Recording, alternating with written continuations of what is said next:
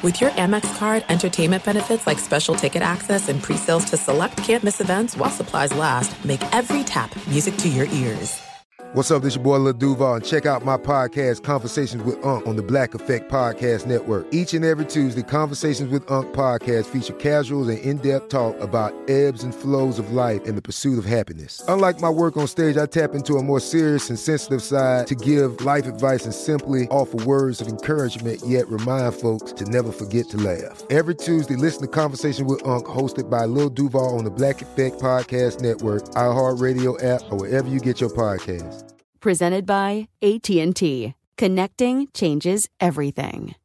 Enjoy all your favorite sports like never before at BetMGM. Signing up and playing is so easy. Simply sign up using code Buckeye and receive up to $1,500 back in bonus bets if you don't win your first bet. When you register with BetMGM, you can get instant access to a variety of parlay selection features, live betting options, and the best daily promotions in the business. And with BetMGM at your fingertips, every play and every game matter more than ever. Place your moneyline, prop, and parlay bets with the king of sportsbooks today. Sign up using code Buckeye and receive up to $1,500 back in bonus bets if you don't win your first bet. That's right, up to $1,500. Again, sign up using code Buckeye and receive up to $1,500 back in bonus bets if you don't win your first bet. BetMGM and GameSense remind you to play responsibly. 21 plus and present in Ohio. Subject to eligibility requirements. Rewards are non-withdrawable bonus bets that expire in seven days. Gambling problem? Call 1-800-GAMBLER in partnership with MGM Northfield Park. That's 1-800-GAMBLER. You know that feeling when you walk into your home, take a deep breath, and feel new? Well, that's what it's like to use Clorox Scentiva. Because Clorox Scentiva smells like coconut, cleans like Clorox, and feels like energy. It'll elevate any cleaning routine to not just clean, but also make every room smell like a tropical coconut getaway. Discover how Clorox Scentiva's powerful clean and refreshing scents can transform your space. Get yours in coconut or other fabulous scents at a nearby retail store.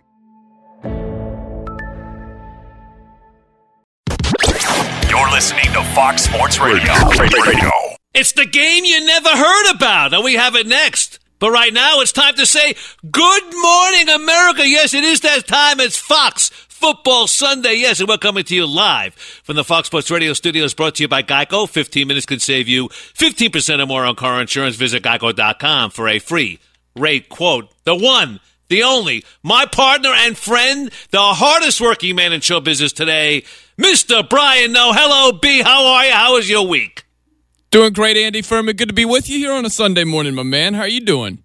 You know, I- I'm doing well. However, you know, we have a little bit of sad news to report. Maybe it's good news. I don't know. You handle it. I don't know. All I know is Okay. this. This is a swan song for our executive producer, Ryan Dennis. He's leaving. Goodness. And, and the good, okay, the question I have, I'm going to put I- it right to him right now. I want my finger in his chest. Was it me or was it Noe that forced you out the door? I need to know right now. I can't sleep. I mean, why are you leaving? It's it's it's got to be Andy, right? It, it, it just yelling at me on the air all the time, just oh. getting it. You know, I mean, it could have been Brian from his just Eagles He's a hate liar! constantly. I don't know what you know. Maybe wow. it's maybe it's a little bit of both. It's Eagles realism. It's not hatred. It's not personal. It's, I just don't think they're going to be in the playoffs. Well, Well, big game for them today. Big game today for the Big Yes, game today. But you know, Yes, the it thing is. about the Eagles. The people who hate the Eagles the most are Eagles fans. So, you know, that's what I've always That's said. true. I hate the f- Eagles, Well, we, man. we wish Exactly. you well.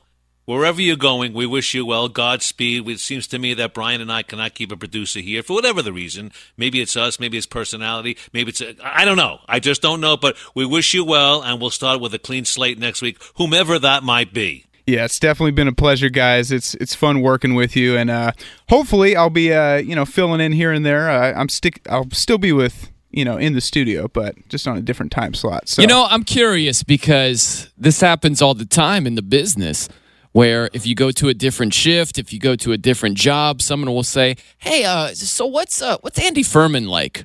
Or what's that Noe guy like? How would you answer those questions, Ryan? Well, let's hear this. Yeah. uh, p- nicest guy in the world. Really, uh, really fun, and I and I learned a lot of just about producing. So you know, it'd be pretty, pretty, pretty easy going, I would say. Really? Okay. Who, Brian or me? Yeah, that's what I was thinking. Well, yeah, I mean, you asked about Andy, so I, I'm laying out Andy's here.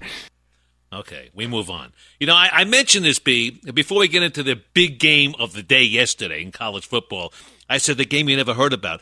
Earlham College. Does anybody know where Earlham Oh College my gosh, what are you This is doing to story. us here? Where Earlham are you College- steering us? You are the man who is steering the ship, and we're headed straight for an iceberg. No, no, just one. just for a second. Give me thirty seconds. Earlham College, Division three school in Richmond, Indiana. They had the record yesterday for consecutive losses. Their 51st consecutive loss. They lost 64-20 to Franklin College of Indiana yesterday. They haven't won a game since 2013. I thought this is a pretty fun story. You know, no one's talking about it. We mention it because we cover all the bases here. Just to let you know. All right, so we move on. All right. Yeah, I don't care. I got to be honest with you, Andy. Well, Furman. I mean, you, you, people, it's a good trivia question. Hey, it may pop up on Jeopardy some night. It may be on Jeopardy. You never know, and you might be there. But the biggest story is the Buckeyes. The ah. Buckeyes going to West Lafayette, Indiana, and they get not only beat, they get rolled 49-20. Hey, one of the biggest upsets of the year. Purdue took down number two Ohio State, shaking things up in the CFP. Maybe it's chaos. I don't know. But this is how it all came to an end. Take a listen. Three, two, one. This game is over. And here come the fans storming the field at Ross-Ade Stadium as the Boilermakers knock off the Ohio State Buckeyes. What a sight here at Ross-Ade. What what kind of a call was that? Three, two, one. I mean, come on, really? I mean, you talk about my Richmond, three, Indiana two, feat. I, we win. Yes. I'd rather Yeah. hear Richmond, Indiana, and Earlham College than that call. I'll tell you right now. All right, so we move I on. can't go quite there, but yeah. Um, Ohio State. What happened? We know what what the deal was going in, where their defense has been very suspect, very much a one dimensional offense. Dwayne Haskins has been phenomenal, and he was great last night. But they can't run the ball very well, and they can't play good defense. And to get shellacked like that by Purdue, you got to look at the rest of the schedule, Andy Furman. And all of a sudden, last regular season game of the year, hosting Michigan. The Fighting Harbaughs look out now, but losing that first game against Notre Dame, they might run the table. Right, and that's going to be a heck of a. It's a very impressive loss right now as we look at it. As long as Notre Dame keeps on winning, let's go back to Dwayne Haskins for a second, the quarterback at Ohio State University, whom people were saying is a Heisman candidate. I look at the stats last night. This guy threw the ball. I mean, he must be icing down his arm today. Seventy-three attempts. Are you Ugh. kidding me? They can't run the freaking football. 49 for 73 for 470 yards. You cannot. I don't care. College, pro, semi pro, women's football. You can't win when you throw the ball 73 times. You have to have some sort of an offensive balance, and they couldn't get it. They couldn't get it past the, the red zone. They, they couldn't get into the end zone. They were like allergic to the end zone. All field goals, whatever it may be, they couldn't score. And they gave up 539 yards.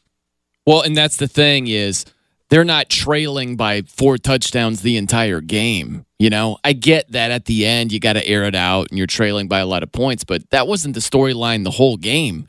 And when you're down even 21 to 6, if you have a running game, that would help balance out your bad defense. Is keep your bad defense off the field, you know? So mm-hmm. they're not able to run the ball effectively, and that hurts them. It hurt them big time last night, and it could hurt them going forward. And you also have to throw out there the loss of Nick Bosa because that hurts the defense big time as well as he leaves and he's getting ready for the NFL. But you know what?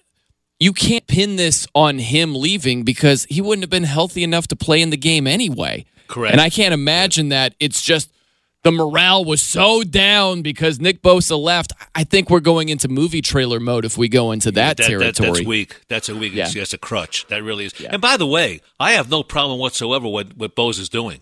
You know, because every college coach is out for himself. They're using people. They chew them up and spit them out. So look, you know what? Good for him. He's hurt. He could come back maybe later in the year and maybe possibly get hurt again. No, stay on the sideline, get the big bucks in the NFL, and you'll probably be in the first five picks of the, of the draft in April. So good for Well- you. I have no problem. I've heard people saying that he that he he's uh, he, he hurt his team. He's not a teammate. He's not loyal. Hey, come on, look at the coaches. Look what coaches do. Well, I get it, but I see it slightly differently where why don't you go back? Why don't you get healthy? Why don't you train while at Ohio State? You're going to be doing all of those things on your own time now. So you could still do it at Ohio State. And if Ohio State is out of contention for the college football playoff, which they very well may be at the end of the season, then you say, hey, I'm getting ready for the NFL. But why not at least give yourself a chance to come back if you're in the college football playoff. And before he left, we didn't know that they wouldn't be there, right? Mm-hmm. So the Right. storyline changes right now. Why would you pull the plug early on and say, "Hey, I'm out of here, no questions asked"? I would have at least stayed there and trained and gotten healthy and done all the things he's going to do outside of Ohio State. I would have just done him at Ohio State. And if he wanted to go back and play in a couple of ball games, okay, great. I realize it's a risk, but we can't blow the risk out of proportion where if you get on the football field, well, you're doomed. Well, there's a lot of examples. Myles Garrett was the first overall pick, and he went and played in his bowl game. So I don't think we can blow out of proportion just how great or how likely a big time injury is going to be. That's all I'm saying. Yeah, and let me put the brakes on that for just a second. I mean, you make a great point that he could stay at Ohio State and train, but I think if he did that, he'd have to go to class, and a lot of these guys just don't want to go to class. You know what I'm saying? You stay at Ohio State, you got to be part of the school, part of the educational process. And I'm certain that he's not one of the top-notch students. I don't. I don't think he's a great. I'm just taking a guess. I Why- would think that maybe he's not a great student. I'm that just, because he, a so- guess. he shows his stomach with the cutoff jersey? Is that what's going on? I'm just saying, you know, maybe it's an uneducated guess. I'm taking a guess that you know he's had problems with the books, maybe a little bit. But let's talk about Ohio State. I, for a I just think Andy. I'll just say real, real quick because I know you want to move forward, but I think it's I think it's a good trade off to go through the motions. I don't think he's taken like advanced. Uh, like Stanford classes where it's you know a combination of chemistry and trigonometry and we're, we're Right. talking like basic stuff here. I think it's it's probably wiser to stay in school, go through the motions of school work, right, for the time being, instead of dealing with all of this stuff about leaving early and maybe not being a team guy, maybe being a me guy. And people understand it more so at the end of the season if you aren't in contention for a playoff spot, as opposed to right here, right now, and just saying, I'm out of here. I think it's worth going through the motions of schoolwork to avoid that that perception of you're just a me guy. Right. No, I, I hear you. I, it makes a lot of sense. And uh, there had to be some underlining current, maybe why he wanted to leave. Or maybe Urban Meyer and he talked, and we don't know this. And Urban Meyer said, if you're not going to play, get the hell out. Who, who knows? You just don't know. We'll never find out. We really won't. But, you know, he, he's getting some heat, but don't blame the loss on him. That's for certain. But yesterday, when Ohio State lost, Oklahoma did beat TCU 52 27. Why I bring that up? Because this, this committee that we get into all the time, and they have the, uh, the committee with the top four teams, obviously, they compare common opponents. Now, Ohio State beat TCU 40 28 back in September. Oklahoma beat them 52 27 yesterday. So, you know, Ohio State right now, you know, they have a neutral site win against that TCU. They got a road win at Penn State. And they need to beat Michigan State on the 10th of November. And obviously, it all comes down probably to November 24th with Michigan. Yeah, I mean, Ohio State, as ugly as it was last night, and that's a that's a bad loss to get rolled the way they did at Oh, Purdue. But if they run the table, like you said, Andy, if they take down Michigan State, which is very possible, Michigan State is not a very good football team, and you win a home game against Michigan, who's had all kinds of trouble against Ohio State, you go to the Big Ten championship game. If you win that, Ohio State's got a legitimate resume. And also, you mentioned Oklahoma. You know, Oklahoma, they lose the Red River rivalry against Texas. But if they run the table and possibly beat Texas in the Big 12 championship game, depending on what happens in front of them, they've got a legitimate shot. They at least have a pulse for the playoff right now. It's not a, you know, like a healthy pulse, but it's still there. You can still detect Right. the pulse from the Sooners right now. But I do tell you right now, if I were to pick the top four, I'd have Oklahoma fifth looking in, Alabama clear cut number one. Number wait a minute, where wait a minute, wait a minute, wait a minute. How can you have Oklahoma over Alabama Georgia and Texas, the team who because beat I have them? because I have Alabama one, I have Clemson two, I have Notre Dame three, Uh-huh. I have Michigan four, Michigan four. Then Why do you have Michigan leapfrogging LSU? Because I just don't trust LSU's offense. I think their offense right now, I ju- and I understand, and and obviously I want to see what they do down the road. They still have a couple of more games to play, but I, I just think their offense right now, because it's the eye test. I'm going to be like the committee. I'm going to use Oh, that as a crutch. gosh. It's the eye Did- test. Where was the eye test when they're smacking around the number two ranked Georgia Bulldogs at the time by 20 points the other week? Where was that eye That, test? that's why I have Georgia down to seventh or eighth. I, I don't trust Georgia. I think Georgia was a fraud. I don't think they were there. Oh, wow. I, But I- that eye test is, is a great gray area for people like me or the committee to use as a crutch. You know, you have an excuse. Why are they there? Eye test. Eye test, really. It's terrible. You you got to go by resume. Screw the eye test. All right, I'm going to print out T-shirts that say that.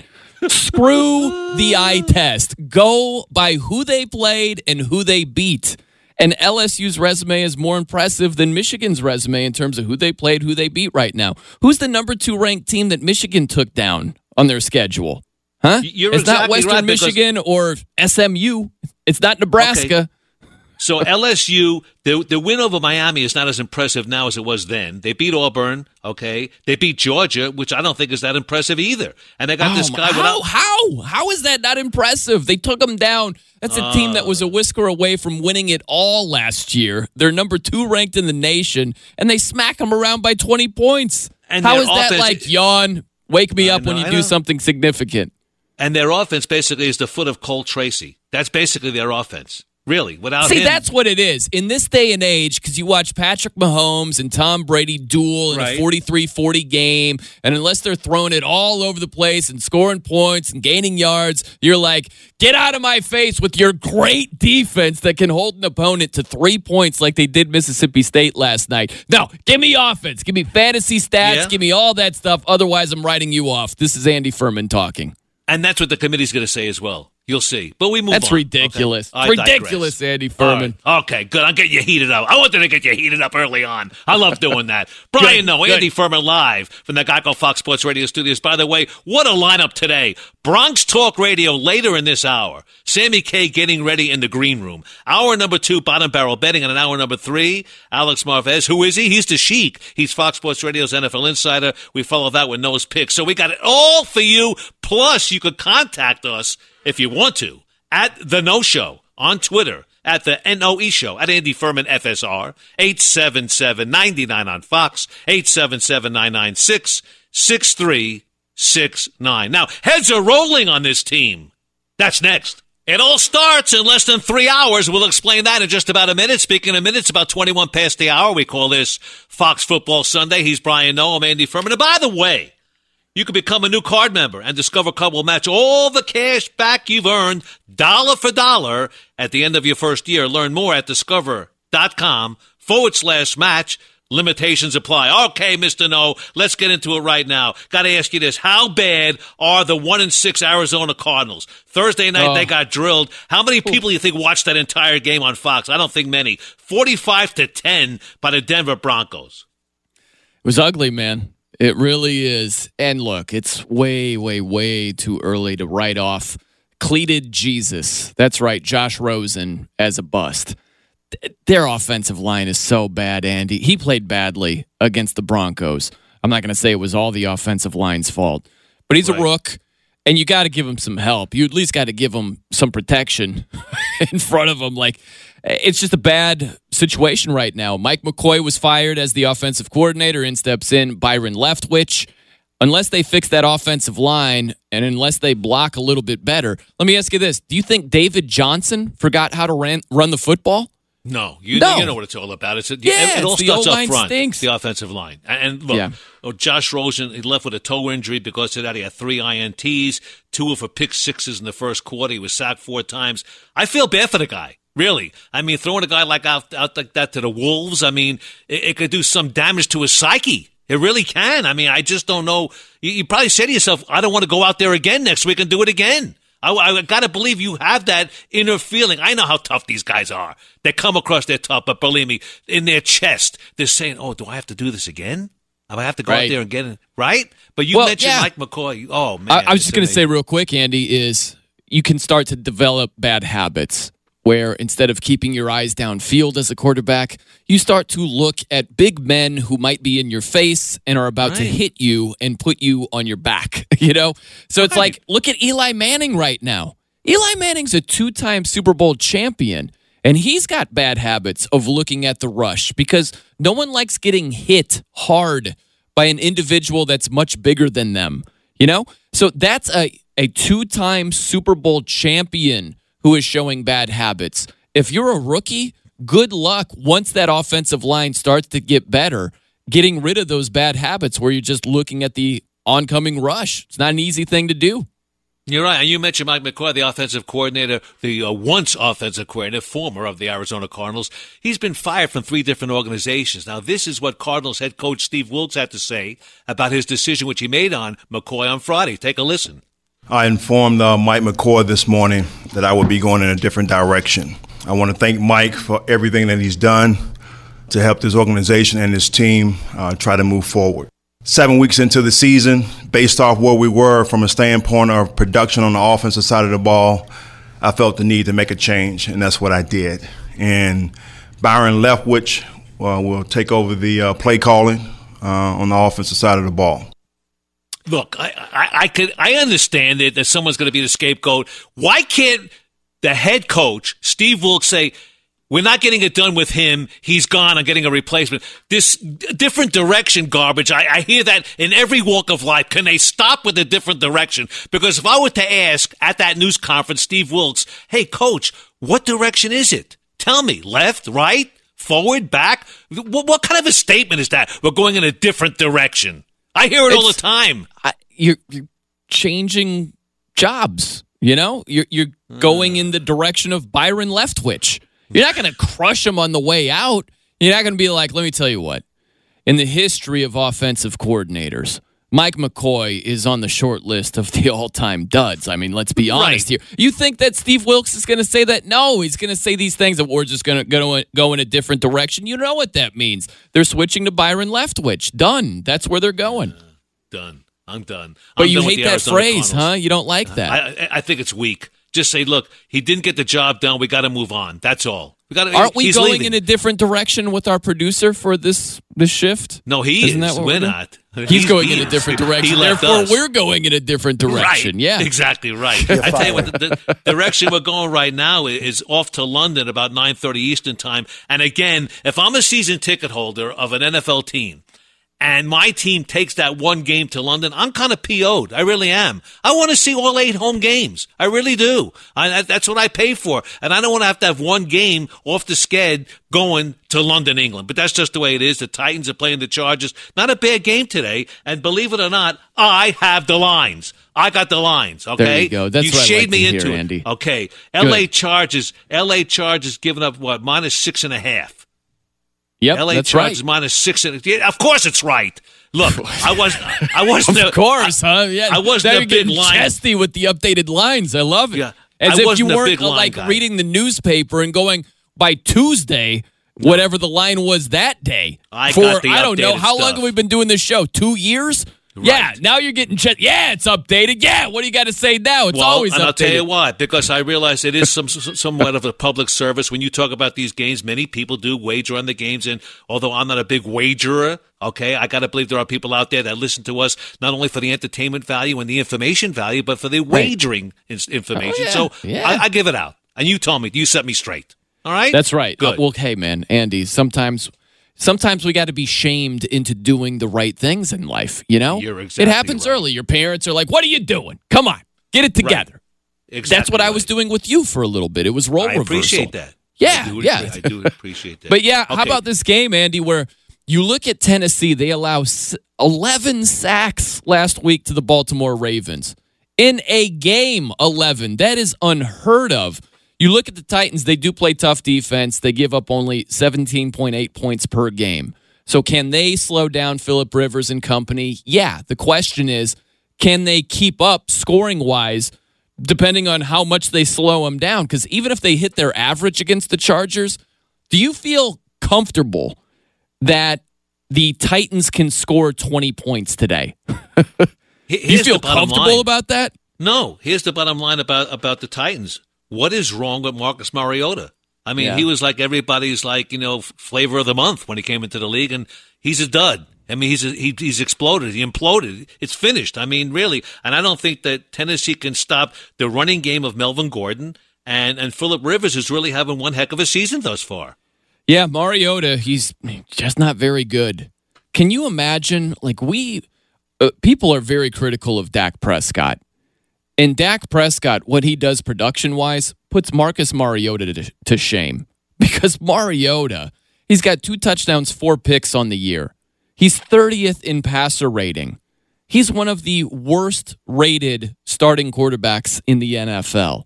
And because he plays for the Tennessee Titans, a lot of it goes unnoticed. Can you imagine if there was a star on the side of his helmet? Do you realize what people would say about his play to this point, Andy? He would be getting crushed. He's got more picks than touchdowns this year so far. He had more picks than touchdowns last season with 13 to 15 touchdowns to picks. It's just not acceptable in today's day and age of football. He's lucky he plays in Tennessee. If he played He in a major market, he'd be crushed. He's lucky Oh, he plays he would there. be getting absolutely lambasted, but nationally, it's he goes virtually unnoticed nationally. You- You're exactly right. And both teams, I mean, these two teams are going in different directions. Titans lost two straight. They lost last week. They were shut out, by the way, against the Ravens. The Chargers have won three straight. I mean, obviously, I don't know if you want to count the Cleveland win, but Cleveland's decent, okay? They beat Cleveland last week. So Chargers have won three straight. Titans lost two straight. I think the Chargers roll them today. I really do. I think Chargers put up a lot of points today. Okay, so uh, Andy Furman, we're just what a half hour in today. I like this. So you're going Chargers minus six and a half in London. Lay the Yeah. points, you say? No doubt. No Hey, doubt about that- that. that- not You a like bad, that? uh, not a bad- You're proud of uh, me. You're proud. not you, you made me a mensch. You made a mensch out of me. That's what you did, and I appreciate that. Well, We'll the only thing on, that I wonder, uh, real quickly, the only thing I wonder, the Chargers, you know it, Andy. We saw it a couple of weeks ago. They're hosting the 49ers, first game without Jimmy Garoppolo. In steps in CJ Beathard, and they barely win 29 to 27. So every now and then the Chargers just absolutely sleepwalk through a game. So I think it's more to do with that. If they come out and they are focused, yeah, they're the better team. They should beat the Titans comfortably. But if it's one of these epic Chargers, hey, we can show up and we'll be fine, and they just are sloppy, yeah, the Titans can keep it within six. I think so.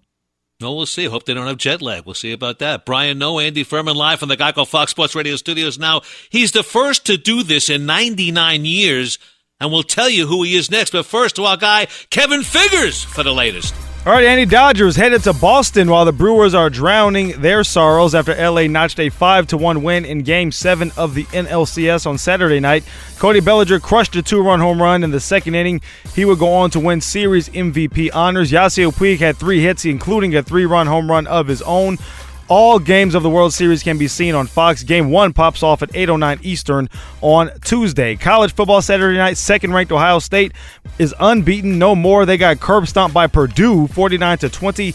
Boilermakers held the Buckeyes to just 76 yards on the ground. Washington State got out to a 27 0 lead over Oregon. Cougars would hold on for a 34 20 victory. For more college football scores, be sure to hit up foxsports.com. Online car shopping can be confusing, not anymore with True Price from TrueCar. Now you can know the exact price you'll pay for your next car, so visit TrueCar to enjoy a more confident car buying experience. In the NBA, Brandon Ingram, Chris Paul, and Rajon Rondo all ejected for throwing punches in the fourth quarter of a 124 to 115 Rockets victory over the Lakers. James Harden did lead all scorers with 26 points. LeBron James with 24 points in his Lakers home debut. Wins for the Hornets, Celtics, and Pistons as well. Joel Embiid with 32 points for the Sixers and a one point win over Orlando. Guys, Thank you so much, Kev. See you in about an hour. But right now, it took 99 years to set this record, and that's coming right up. It's Brian Noe, it's Andy Furman, it's Fox Football Sunday. want to welcome everybody to the Fox Sports Radio studios. We're brought to you by Geico. It's easy to save 15% or more on car insurance with Geico.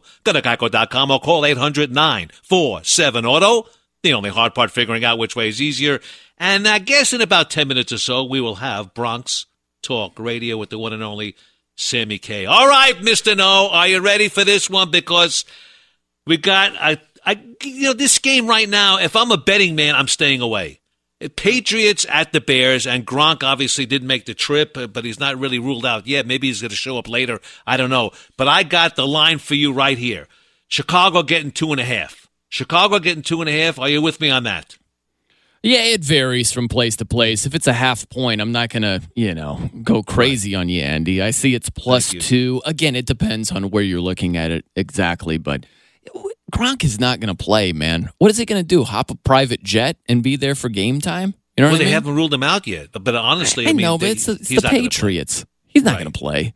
No, we talk about who the man who's going to play is Tom Brady and why he's the GOAT. He became the first quarterback in the NFL's 99 years to win 200 regular season games last week when they beat the Chiefs. And that was a pretty good game. closer than I thought it would be, but that was a good game today. The Pats and Bears. Bears lost in overtime last week to your Dolphins. I was shocked there, 31 28. Mm. And Yeah. uh, this could be a good one. You know, without Gronk, also, this could be a very good game. And you know what? I'm looking, I'm leaning towards the Bears. How's that? Wow, look at that. Dogs are barking at home, says Andy Furman. I don't see it the same way. I'm going to go on the opposite side because the Patriots, they're one of these teams that they don't come out completely flat. I realized Sunday night football game, that was a nice win at home against the Chiefs, you know, and there's a lot of attention and all that stuff, but I just don't see them even without Gronk just showing up against the Bears and completely laying an egg. I don't see that because they finally got that offense going. They're averaging just under 40 points per game over their last three wins. They're gaining 462 yards of total offense each game in that span. And I know how much, as you do, Andy, how much Rob Gronkowski means to that offense. But I don't think they're going to completely fall off. I expect them, especially with Khalil Mack and that ankle injury, he's gimpy. I don't think that Bears defense is going to just shut down the Patriots to the tune where the Bears win this game. I think the Patriots defense has a lot to prove after playing Patrick Mahomes and company last week. And I think playing Mitchell Trubisky and company is going to be a significant notch below what they faced last week. And that Patriots defense is going to rebound. The question today, I think, has to be the Patriots' offensive line. I know Khalil Mack's got a bad wheel, but I still believe that defensive line is going to put so much pressure on Tom Brady, he's going to be running all day long. And I think that's not going to be a good thing for Tom Brady. Yeah, he's got the receivers back. He's got Edelman back. Josh Gordon's doing a pretty good job taking some pressure off the running game as well. And as far as Trubisky's concerned, this guy's got nine touchdown passes in his last two games. He had nine in his previous 15. He's come of age a little bit, Mitchell Trubisky. I, I like the Bears at home. If the game was in New England, I'd have a different opinion. But yes, Khalil Mack and the bad wheel, we'll see how bad it is today. But they're going to put a lot of pressure, and that's the game plan, I got to believe. Put pressure on Tom Brady, get him out of the pocket, make him rush. That's what you got to do. Well, the Patriots, you know this, Andy, they're so smart. You saw him last week. Rob Gronkowski was a blocker most of the game. It was amazing because he had three catches for just under 100 yards, but he had one catch for 16 yards until the very end of the game because he was in there helping to pass protect for Tom Brady, keep him keep them clean. You know? So if you look at today's game, I would expect them to do something similar here. You're either going to use Dwayne Allen or their tight end filling in for Rob Gronkowski, either either as a blocker or what you're going to see, you're going to see a heavy dose of James White catching the ball out of the backfield.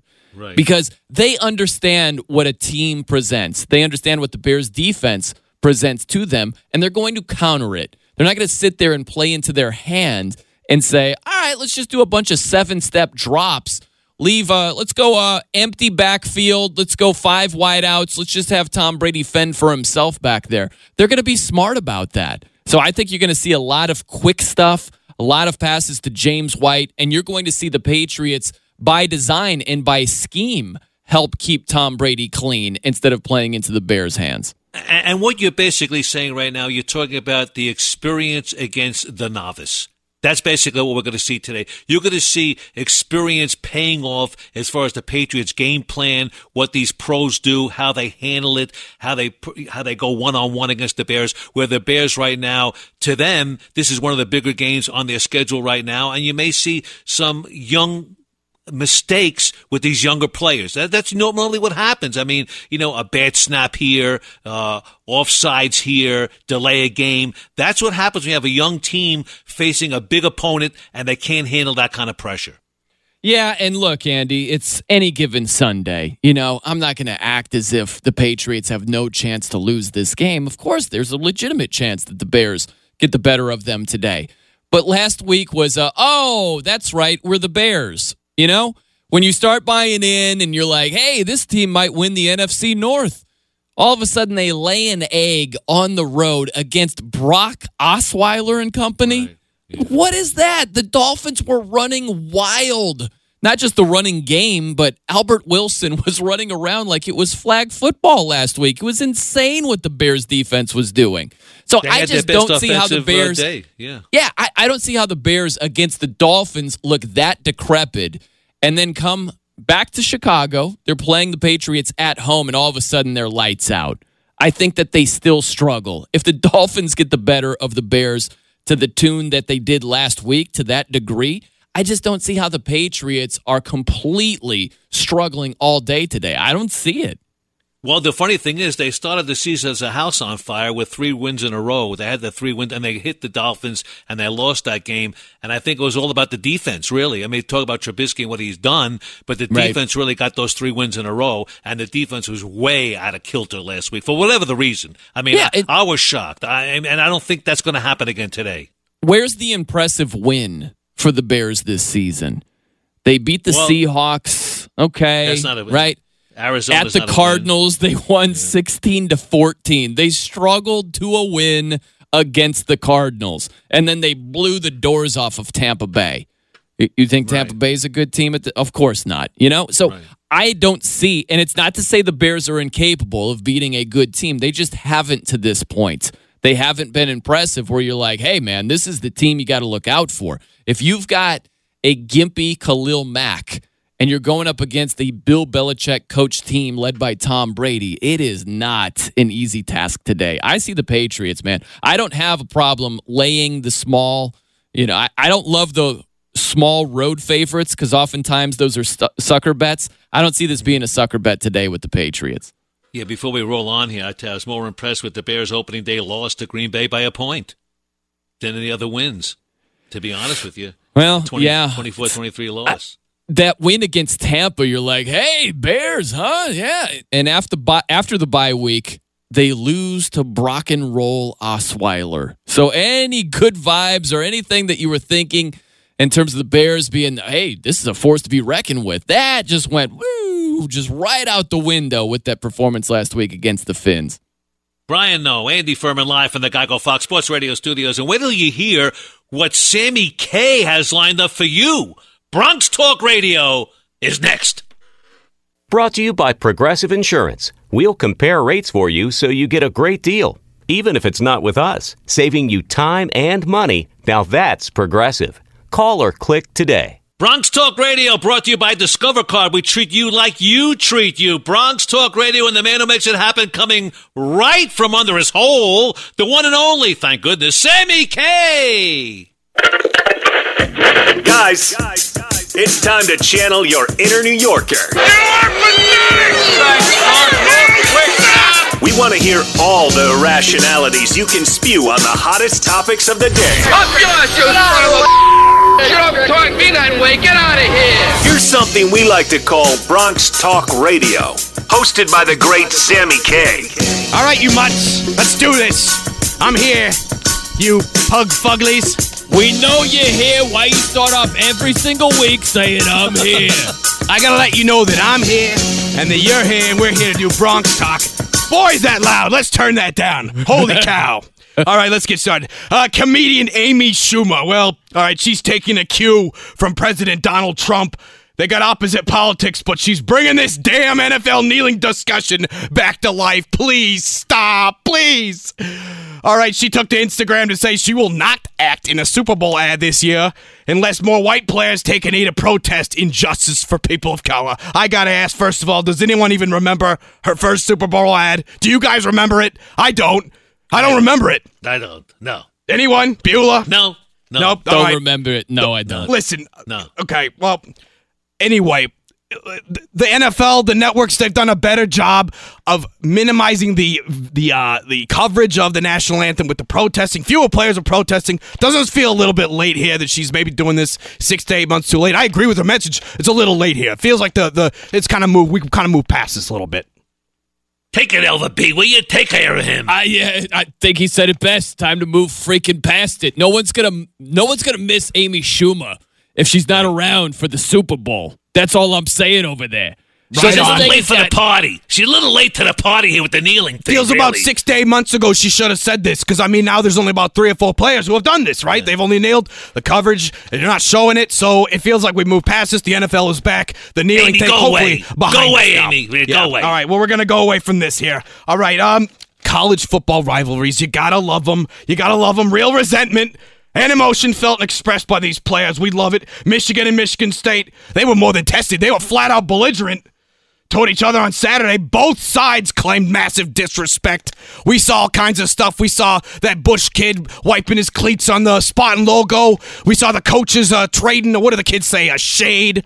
What was your guys' favorite part about uh, Michigan State and Michigan's uh, disrespect back and forth? There's a I lot. couldn't There's a lot of that the layers coach- right there. Whoa, whoa, whoa, whoa. Go ahead, One at a B. time, Go ahead, at a take a B. I, Go ahead, will say that there's a lot of freaking layers over there. My favorite part, you know, the uh, the linebacker just going oh, crazy Devin on the Bush. Yes, Devin Bush going nuts over there on the uh, the Sparty logo at midfield. And I'll tell you what, for Mark Dantonio to not have any guts whatsoever, he was sitting there smiling.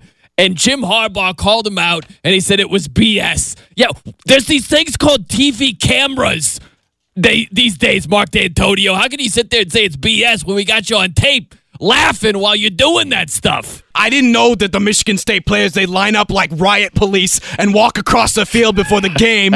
Listen, if I saw that coming at me and they were going to basically clothesline me, I'd be a little irked too. Devin Bush wiping his feet on the logo. Listen, that greenskeeper's ticked off. He's saying Maybe you're he stepped hole in in some greens. doo-doo. Maybe he stepped He in some might- doo-doo. Yeah, How do you and know? he's wiping the doo-doo on the logo. You can't do that. It's going to irk the other Oh. team. We're all right with that. All right. Um, what's the deal with Red Sox pitcher Chris Sale? All right, he missed Game Five of the ALCS. said taking his belly button ring in and out of his flesh gave him a rash, and he was unable to pitch. I don't know what to make of this guy. Is he putting us on for his own personal amusement? I don't get I it. I think he's putting us on. Is he putting His us on? teammates don't buy it. His teammates are like, yeah, he said he was going to do this. He delivered it very well. Maybe he'll be Straight making face. a cameo on the silver screen at some point over here, but I don't buy it. I need proof. I think he's pulling our leg over on this one. I think he's got a pretty good writer. He's got a pretty good writer for him, really. I don't think he's got a belly button ring. How's that? Listen, okay, well, that brings me to the second question. It's a two part thing. Belly button rings on dudes, acceptable or no bleeping way? totally freaking unacceptable. Unacceptable! No way! Totally unacceptable. I No, better you take mine out that. then. I better take mine out. I don't want to upset you guys. You better take yours out, Andy. Listen, unless you're the, the drummer of uh, Motley Crue, Tommy Lee, and you got 50 other piercings, I don't know about it. I, I, don't can't about get that. it out. It's stuck in there. I'm doing it right now. All right, I well, can't you know, it out. make sure you wash that thing. You don't want to get an infection. All right. Uh, last thing here. Listen, getting older sucks, doesn't it? I just celebrated a birthday. My foot was hurting. Then it goes away, and then my knee is hurting. Andy, you're old as dirt. How do you manage all these aches and pains and sprains? oh, it's easy. Tell me. It's called booze. It's called booze. That doesn't make it worse, does it? I think that, No, not really. It's a temporary fix. Yeah, My- why is my knee hurting all the time? Advil, Sammy K. Get some Advil in your diet over there, all right? Drink it with your booze.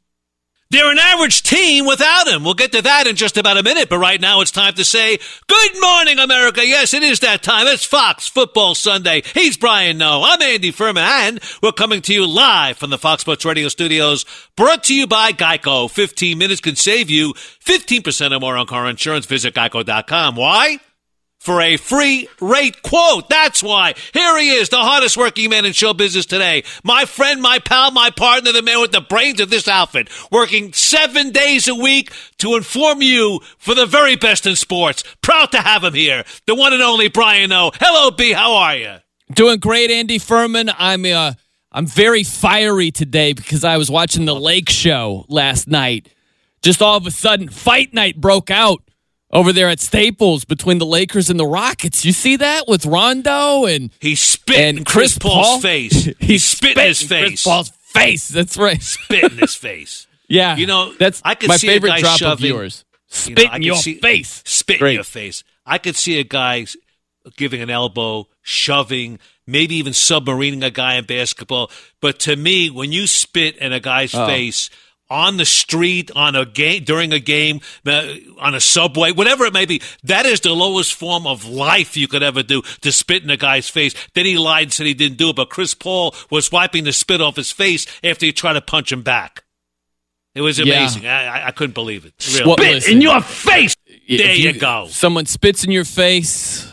It's uh, it's an invitation to catch hands. like that's the way it is. and also, when Chris Paul, when it, you put a finger in your face, that, that's when you get blessed with the hands as well. So I can understand why both uh, players were ticked off. The one thing I don't understand is why Brandon Ingram pushed James Harden in the first place. I, I Yeah. don't understand that. It was a complete overreaction.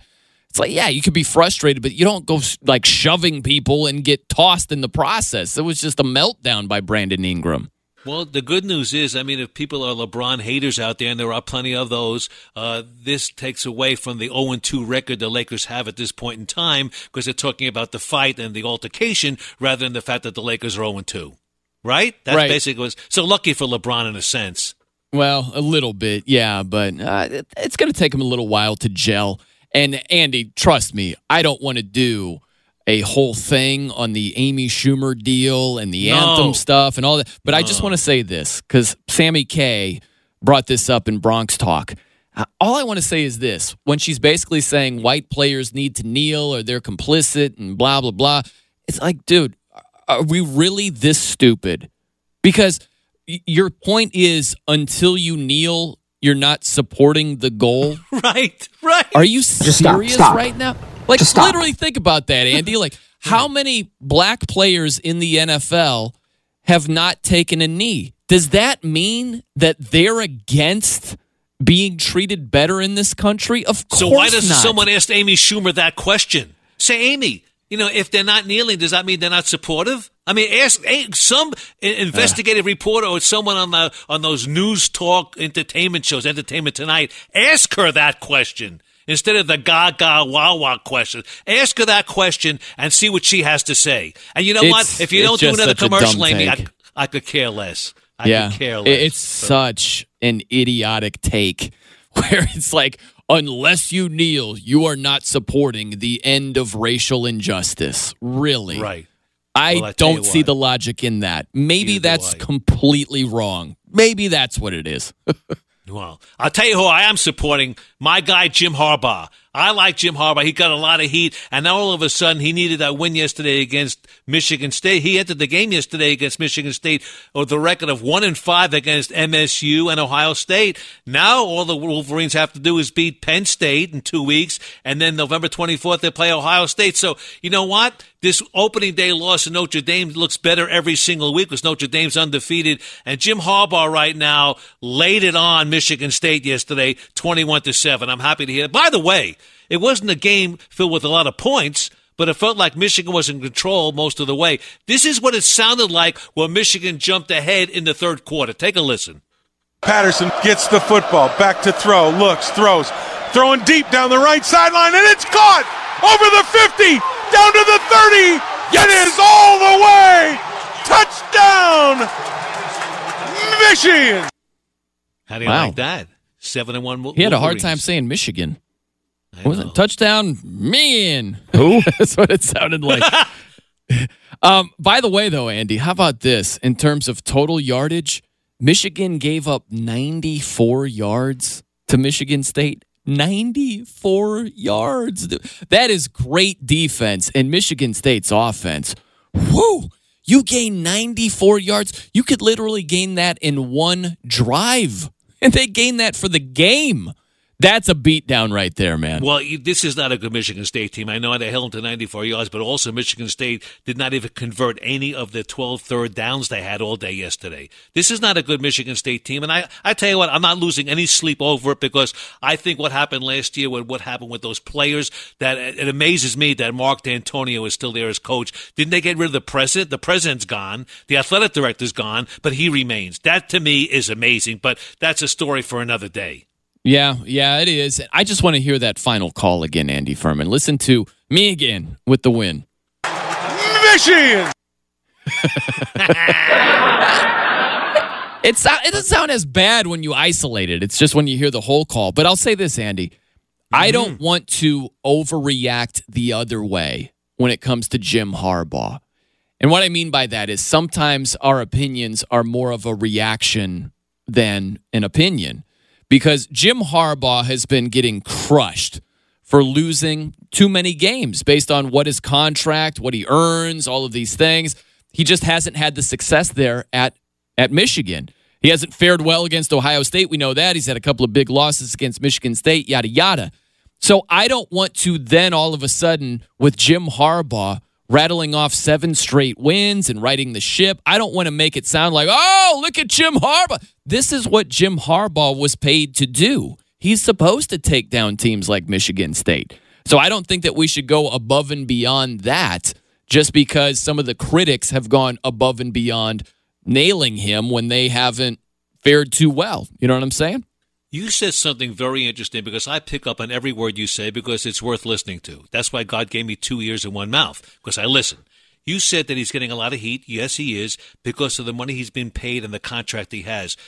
I agree to some extent, but are you telling me that if he got paid less money or some other schmuck who was coaching Michigan, not, not a big name like Harbaugh, making less money, would not get that heat? I disagree. I think Michigan has Hmm. that history of football, and they're supposed to be Michigan State, which is a, an arch rival of theirs. So it doesn't make a difference how much money he's making. Maybe the more money. Well, if you make a lot more money, look, look at the. We talk about that with the Gruden situation Yes, in Oakland. absolutely. Hundred- Yeah. Right? I mean, but he's not getting the heat that Harbaugh is getting maybe because he hasn't been there as long. Oh, I, I don't Andy. know. And you think that Steve Wilks with the Arizona Cardinals is getting the same amount of heat as Jon Gruden? No, and he think should that- because that's a bad team, and No. they knew going in it was going to be a bad team. Arizona has a worse record already. They're one in six. They're the worst team in the NFL. Okay, how about the 49ers? Kyle Shanahan getting a ton of heat right now. I know that Jimmy Garoppolo is down. yeah, he'll get a pass. He'll yeah, get a pass because of they get a pass. You know as well as I do, the main reason that Jon Gruden is getting as much heat as he is is because he's getting a hundred million dollars. He's got that type of contract, and and coupled with the success in the past, right? He's got a Super Bowl ring, Right. so that ratchets it up a little bit too. But Frank Reich, if Frank Reich with the Colts was making a hundred million dollars. The Colts are one in five. You think he'd be getting criticized a little bit more? How about Pat Shurmur with his one in five record? But I if he's a got a one hundred million dollar contract, he's going to be getting blasted a lot more. That's just the way Right. it is. But the point is this: with Gruden, people knew that team was six and ten a year ago. It's not. He's not going to turn it around overnight. Well, they- part- have people right? been giving Gruden the benefit of the doubt? They have. He's not getting his. You don't think he's getting? He's not getting Oh, as much heat as I thought he would. gosh. well, Oh, you think oh, he's getting that much heat? is- all it is that you hear with Ant, with Andy Gruden, with Jon Gruden is heat, heat, heat, heat. This guy stinks. This guy sucks. Why would he trade Khalil Mack? Why this? Why that? Oh, I told Well, you got heat for be that. a disaster. Oh, wait, wait, That's you're all right. it is. He- you know, we should, we should bring in Kevin Figures because he's a big time Raiders fan.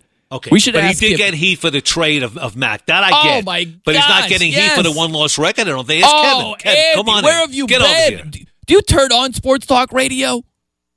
Come on, I don't think he's getting that much. I don't think people Oh, care about oh. that team that much. Really? K Fig, K Fig, has Jon Gruden gotten heat or not this year for the one in five record? Oh, plenty of it. Plenty of heat. yeah, he's got Lots pl- of heat. Yeah, no doubt. But, but hundred million dollars. Everything he does is not because of the hundred million dollars he gets. But they know. And Kev, you're a fan. Yeah. You know they weren't going anywhere this year. They, they were six and ten a year ago, and without Mack, they weren't going anywhere. Correct? Do you think that's what people were saying before the season?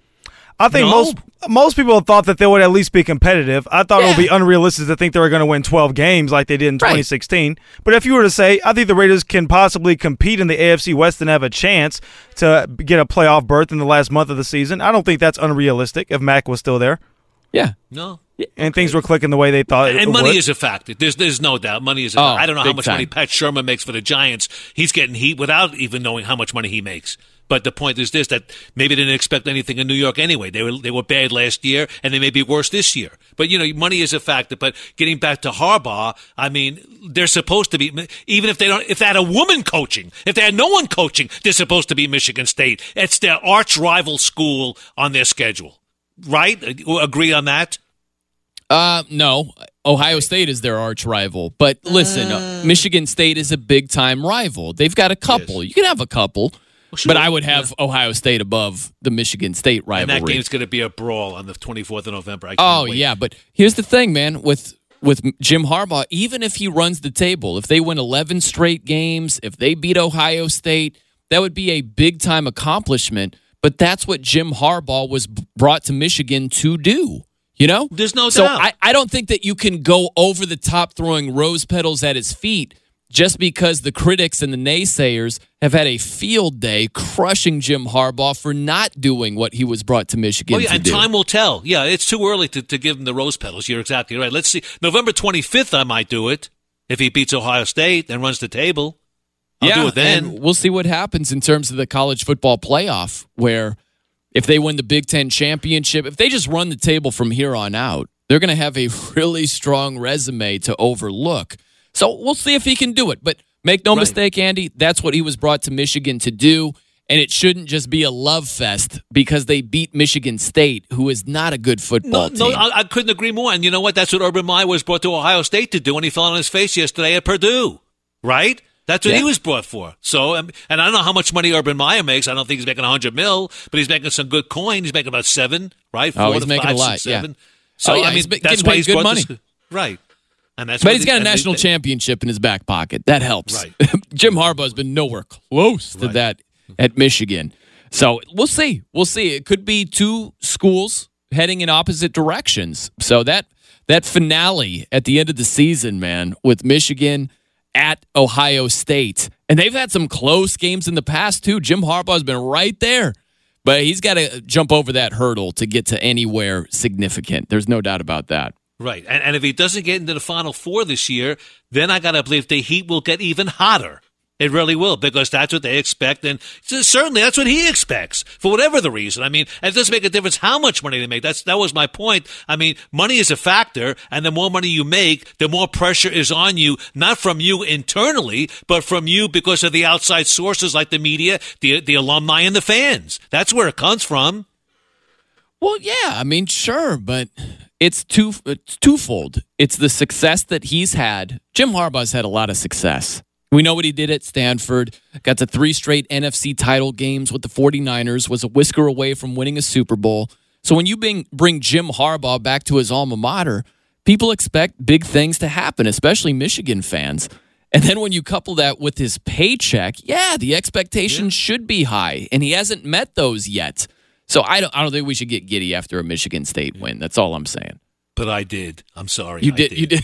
Because I'm a Harbaugh guy. Because we both shop I, at Walmart. I like Harbaugh why. too. I think these people that are saying get rid of him, get him out of there, you are out of your mind.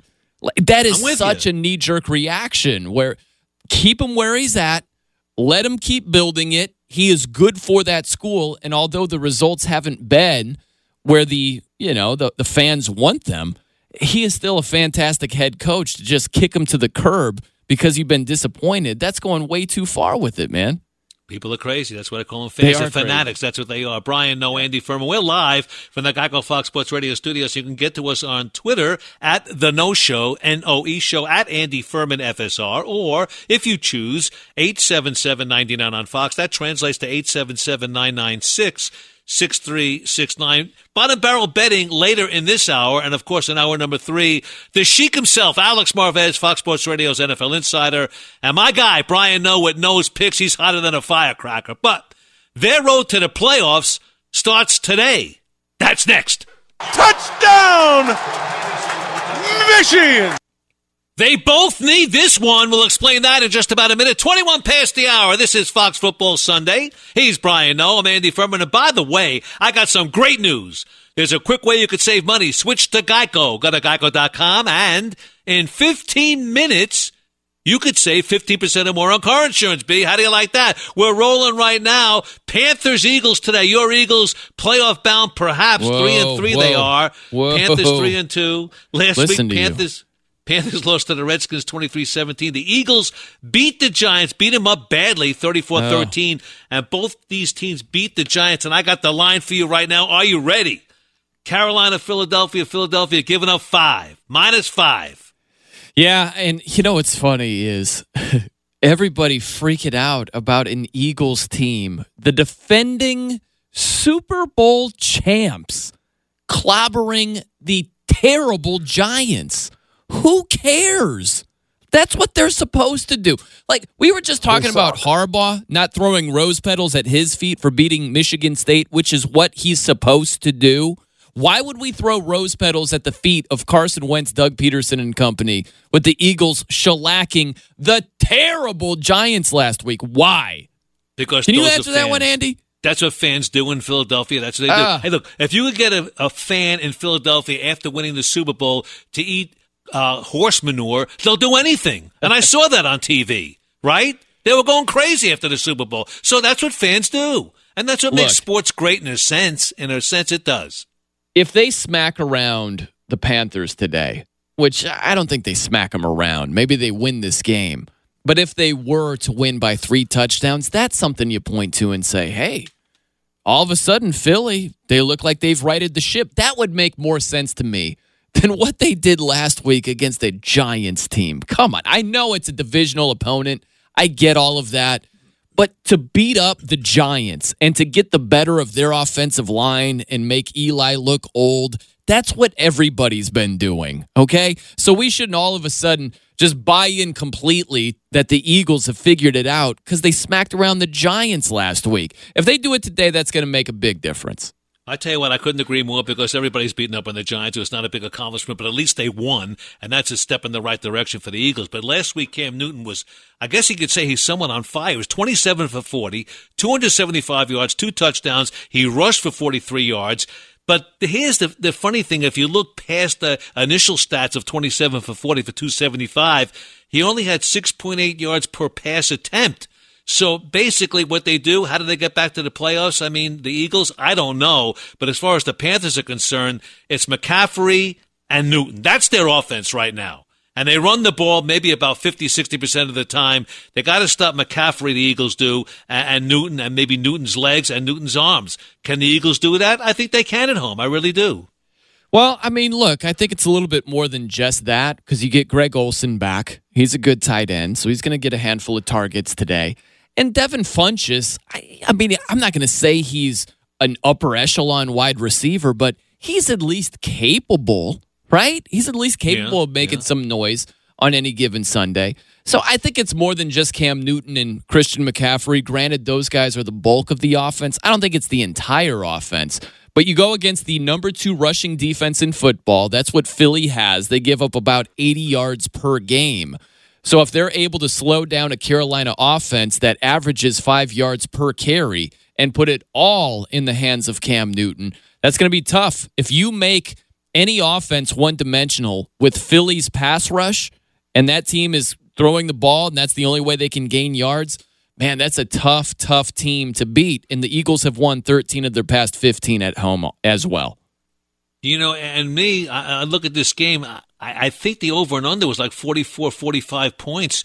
I don't think they're going to score that. I think it's going to be a low scoring game for some reason. Maybe I just with the defense on the on the rushing side of the ball with Philadelphia, and maybe weather conditions, which I don't know right now, but I know on the East Coast it's kind of damp and it could be wet. So I, I think they're not going to pass the ball as much as they would.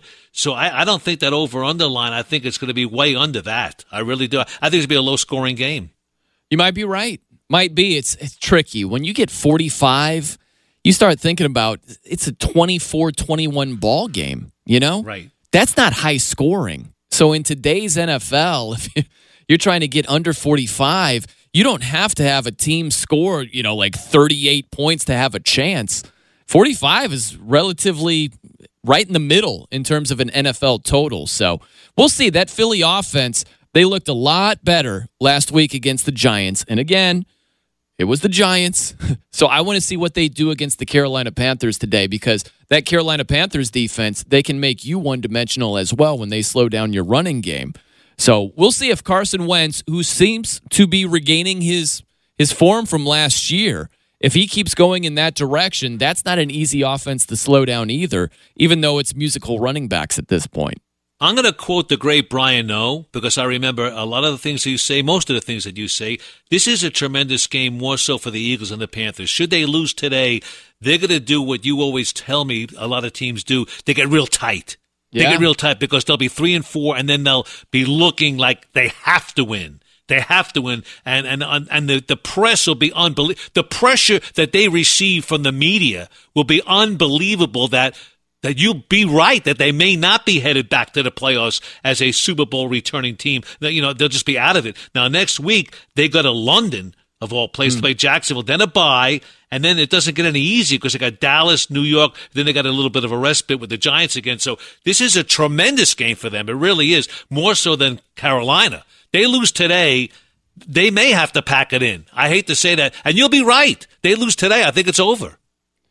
Well, you're right. It's a big time game because that's a tough schedule. And that was one of the main reasons where I said, I don't see them being a playoff team because they're the team everybody's gunning for as the defending champs. And when you're playing that type of schedule, eh, that is not easy to even be a playoff team. That's what that's what makes the playoffs, the the Patriots streak so amazing, really, is to be on top for as long as they have when everybody in the AFC is gunning for them. I mean, everybody talks about how weak the AFC East is.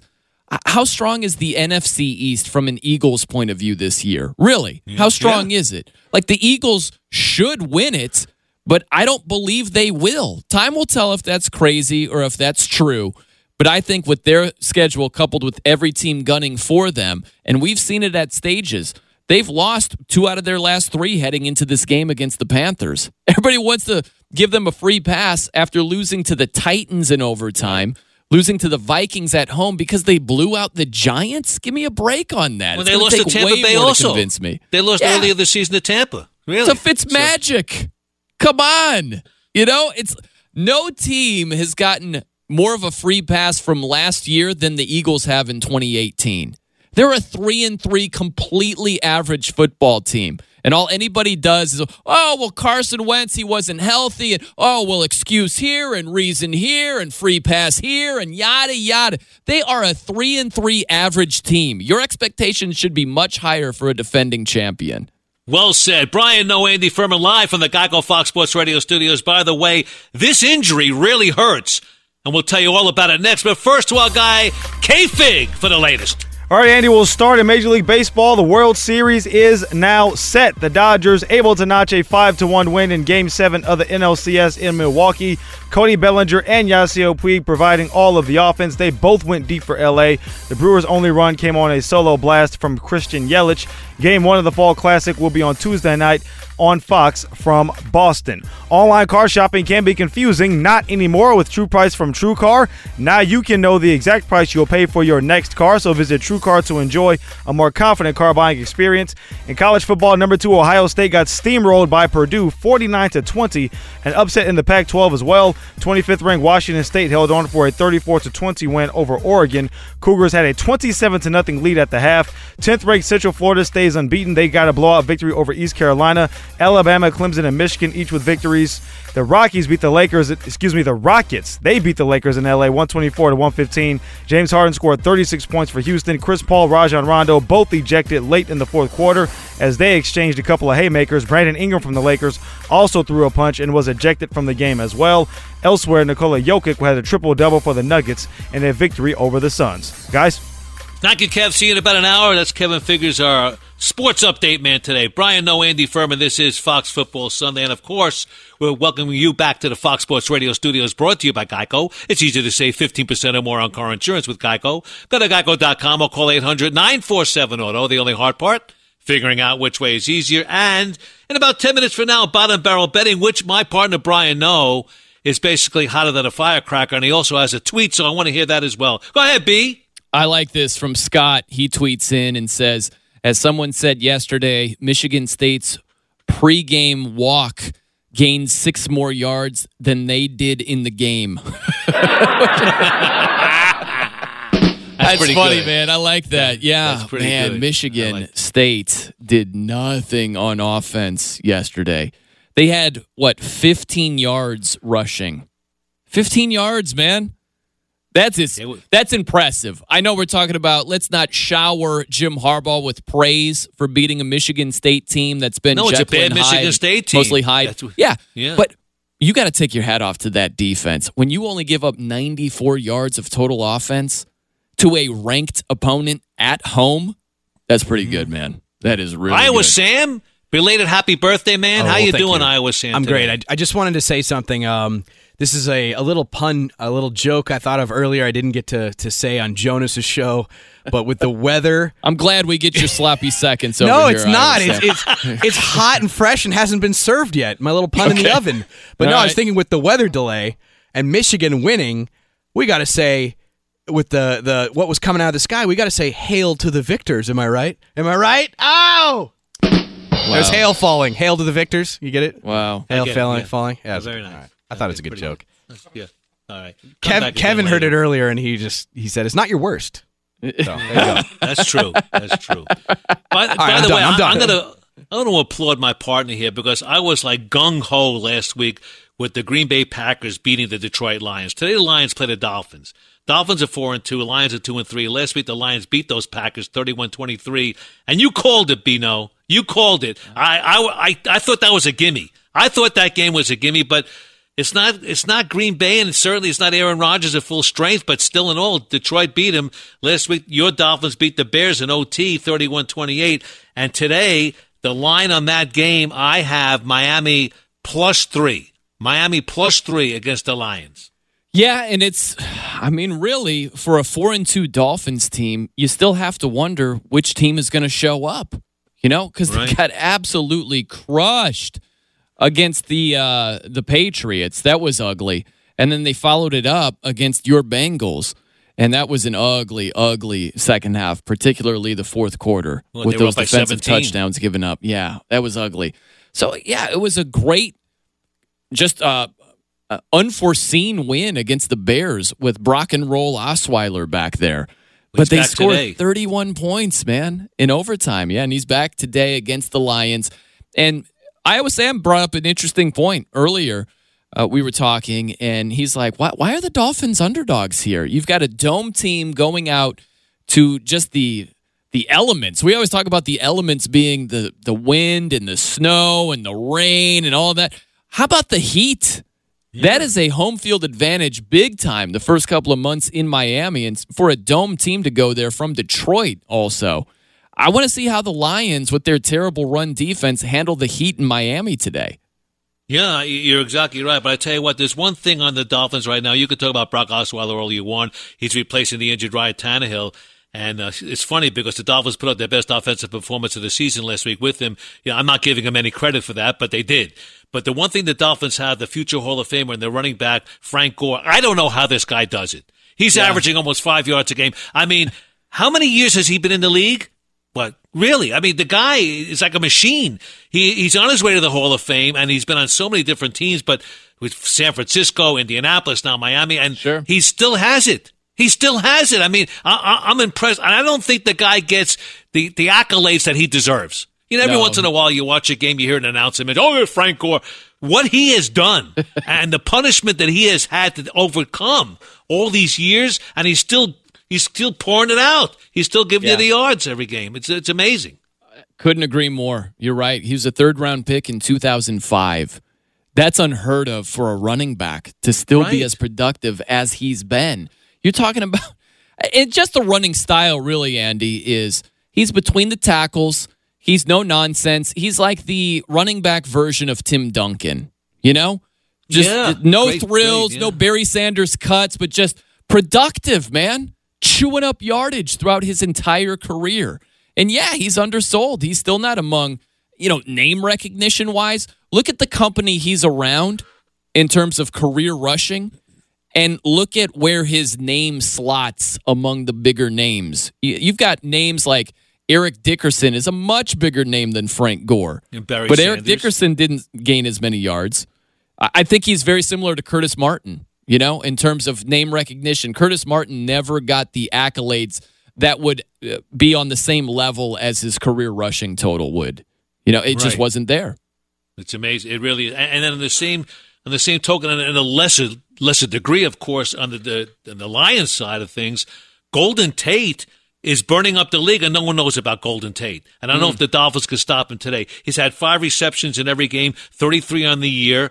And uh, I want to see if the Dolphins defense can stop Golden Tate because Matthew Stafford could have a field day today against these lo- these Dolphins. Yeah, I, I wouldn't be surprised because the Dolphins' pass rush is not very good. Cameron Wake, who doesn't seem to age either, He's been banged up quite a bit this year. Maybe he's just starting to age now. maybe, maybe that's the case. But Cameron Wake's a beast, and without him, William Hayes is on IR because he tried to avoid landing on Derek Carr, didn't want to get a penalty, and tore his ACL. Black Ice, the nickname of Charles Harris, their first round pick last year, he hasn't been very productive. So if they keep Matthew Stafford clean in that pocket, he could do a lot of damage today. Big time damage. There's no doubt about that. Now, I know you're a Dolphins fan. I want you to speak with your head, not with your heart, because in this game, I kind of like the Lions in a close one, but I like the Lions. I just think that they have too many weapons, and I, I don't trust Bo under center. I just don't trust that guy. I really don't. Yeah, well, you might not have to trust him. That could be the good news. Is the Detroit running defense is so bad, you might get a heavy dose of Frank Gore and Kenyon Drake today, and take a lot of that pressure off of old Bo's plate. You know, so I I agree with you. I think that the Lions probably come in after a bye. I think they probably get a road win. I- don't love it. I love the over more than anything. More than picking the game, I think there's going to be a lot of points scored today. I would take the over 46 and a half. I love taking the over in these games in the heat, Andy, because you just see defenses wilt. I mean, look at the Bears when they're trying to tackle Albert Yeah. Wilson last week. It's amazing. And you saw the Kenyon Drake fumble at the goal line that the Bears recovered. Akiem Hicks on the sideline, big defensive lineman, he was doubled over. He's just like, like sucking wind, man. It is Do that again, hard to slow do down. that again? that was Hakeem Hicks on the sideline. It's hard to play good defense in heat like that. So I would take the over in this one more than the and it's funny Who you wins mention it? that because when we first started discussing this game, you talked about maybe Detroit going from a dome into the elements, and people assume elements is rain, wind, snow, whatever it may be, heat. But remember also, and I got to believe that players are players, and like Miami has to handle those elements too, even though they are the home team, they have to play in the heat. I mean, sure. the defense, it doesn't get any easier for them because they're there. Their defensive linemen have to play in that heat as well. So we'll see if they wilt. Right. Yeah. They're a little bit more used to it. Obviously, they're a lot more used to it, but that doesn't mean it's easy. So even if you're used to it, it's it's not a walk in the park. So yeah, that Detroit offense, and especially you think about this pass rushing. If it's pass heavy and you're having great success and you're able to keep Matthew Stafford clean, that is tough to to not wilt if you're constantly trying to rush the passer or play pass defense, what have you. It's just really tough to play good defense in the heat. Brian Noe, Andy Furman, we call this Fox Football Sunday. And by the way, for free winners daily, go to vegascovers.com. That's vegascovers.com. Now, one of your hosts has something in common with the Arizona Cardinals. We'll tell you all about it in bottom barrel betting, which is freaking next. It's Bottom barrel betting, and it's freaking next.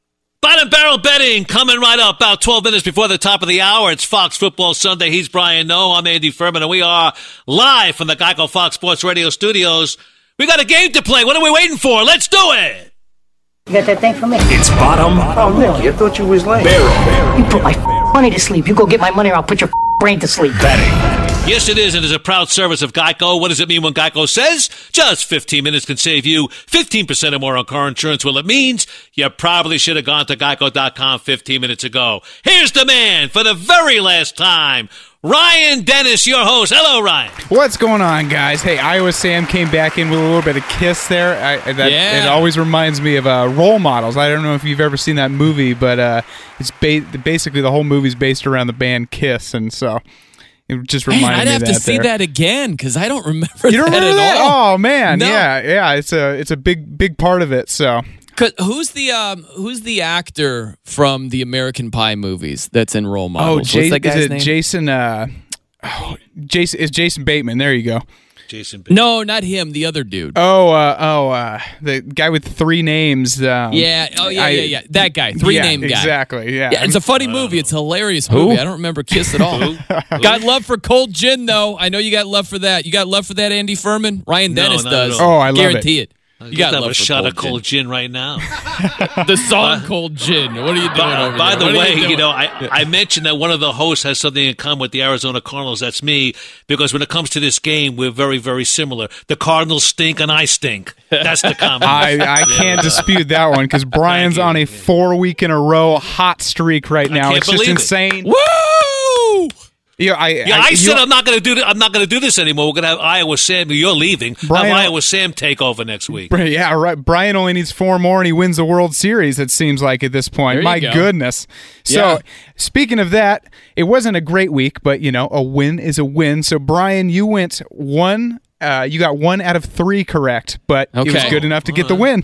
And I got nothing. And, Thank uh, you for being winless, Andy. I appreciate that. And surprisingly, both uh, Browns and Chargers kickers made every single kick in last week's game. So it was incredible. I was watching that game and they're just booting them through the uprights, and I'm like, who's gonna miss? Someone's gotta miss. Didn't Uh, happen. all right. Well, we're moving on to this week here. Starting from uh, you know the first game of last year's NFL International Series, so you know the ones in Mexico City and London. There's been there have been six blowouts, including last week's loss by the Raiders. Today's first game happens to be another London contest between the Titans and Chargers. You guys talked about it. 6:30 a.m. PT. Over under 22 and a half point margin of victory between Tennessee and Los Angeles. Brian. Oh my gosh. Under. My goodness, you think the Titans are going to get rolled that badly? I mean, every other team all of last year and this year, they've been It getting rolled happen. by that average. You So know yeah, what? Maybe. It's funny you mentioned. I- I'm going to say over. I say that the Chargers roll the Titans. After Mm. coming off last week, the Titans were shut out by the Ravens. I'll tell They're you though, don't don't underestimate the power of embarrassment. And when you give up 11 sacks during one game, I think this Titans team, they might not be very good, but they're going to be highly focused and they're going to be ticked off and that might help them execute better today where they at least keep it closer than what is it? 22 22 and a half. I like 22 and a half. Three touchdowns? You don't think they can keep it within 3 touches? Oh, no, man. they got jet lag too. Mariota's looked anemic this so far He's this terrible. season. He has. Yeah. He But has. uh, yeah, I think 11 sacks was like one away from the like the NFL record. It So yeah, it was crazy. they get paid too though. Graceful Right. Performance. Yeah, they they they get paid checks. Yeah. All right. Well, Bills at Colts. We're moving over to that one. It's up in a few hours. As I'm sure you've heard, the Bills will be starting Derek Anderson at QB, even though you know they just signed the guy off the street pretty much a week and a half ago. Andrew Luck. He's been a pick machine also, throwing five interceptions in his last two games. So over under three and a half picks total and Bills at Colts. We'll go with For Andy. both teams. For both teams? Yes, combined. Over. Total. Oh, yeah. Derek Anderson will have that in the first quarter. now, I- now I said Derek Anderson, not Nathan Peterman. Yeah, I know, he just had love, five, though. I love how the reports come out where the team is like, "Yo, don't start Peterman. Don't even think about Right. it." Right. I, am going to take the under though. That's a lot of picks today. I mean, even if it's two interceptions by both quarterbacks, you know, that's what you'd have to to get to to get to the over, assuming one doesn't have And three or four, any more than two. I, I'm going to take the under here. I think I that feel good. I think Andrew Luck could have one. And as long as uh, you know Derek Anderson doesn't throw three, yeah, I'm going to take the under. I like the under. All right. see. I, li- I like uh, you guys both uh, on opposite ends today. It's good, Yeah. uh, good split here. And so I guess we'll do the final one here. Giants head to Atlanta to face the Falcons Monday Night Football, and with a loss, New York could be facing one and six on the season. So a simple yes or no on this one, guys. Will Odell Beckham Jr. be shown on the sideline yelling at an inanimate object? Brian. Is a person count? No, it has to gotta be, like a fan or a net or whatever. How about if he's just yelling with no one in front of him? Oh, well, like that one's too easy. I- It's got to be at an object. It's got to be an object. I go no, no on the object. I, I go, not only will he be doing it, yes, he'll be doing with his daddy there with him. How's that? okay, okay. How about that? OBJ Senior having words. Love it. That's There it, guys. go. All right. Thank you. And adios to you. Hey, by the way, we're coming up with one big hour right here. Next, stay. A first since opening day. We'll explain that in just about a minute. But right now, it's time to say Good morning, America. Yes, it is Fox Football Sunday. He's Brian Noe. I'm Andy Furman, and we are coming to you live from the Fox Sports Radio studios. Brought to you by Geico. 15 minutes can save you 15% or more on car insurance.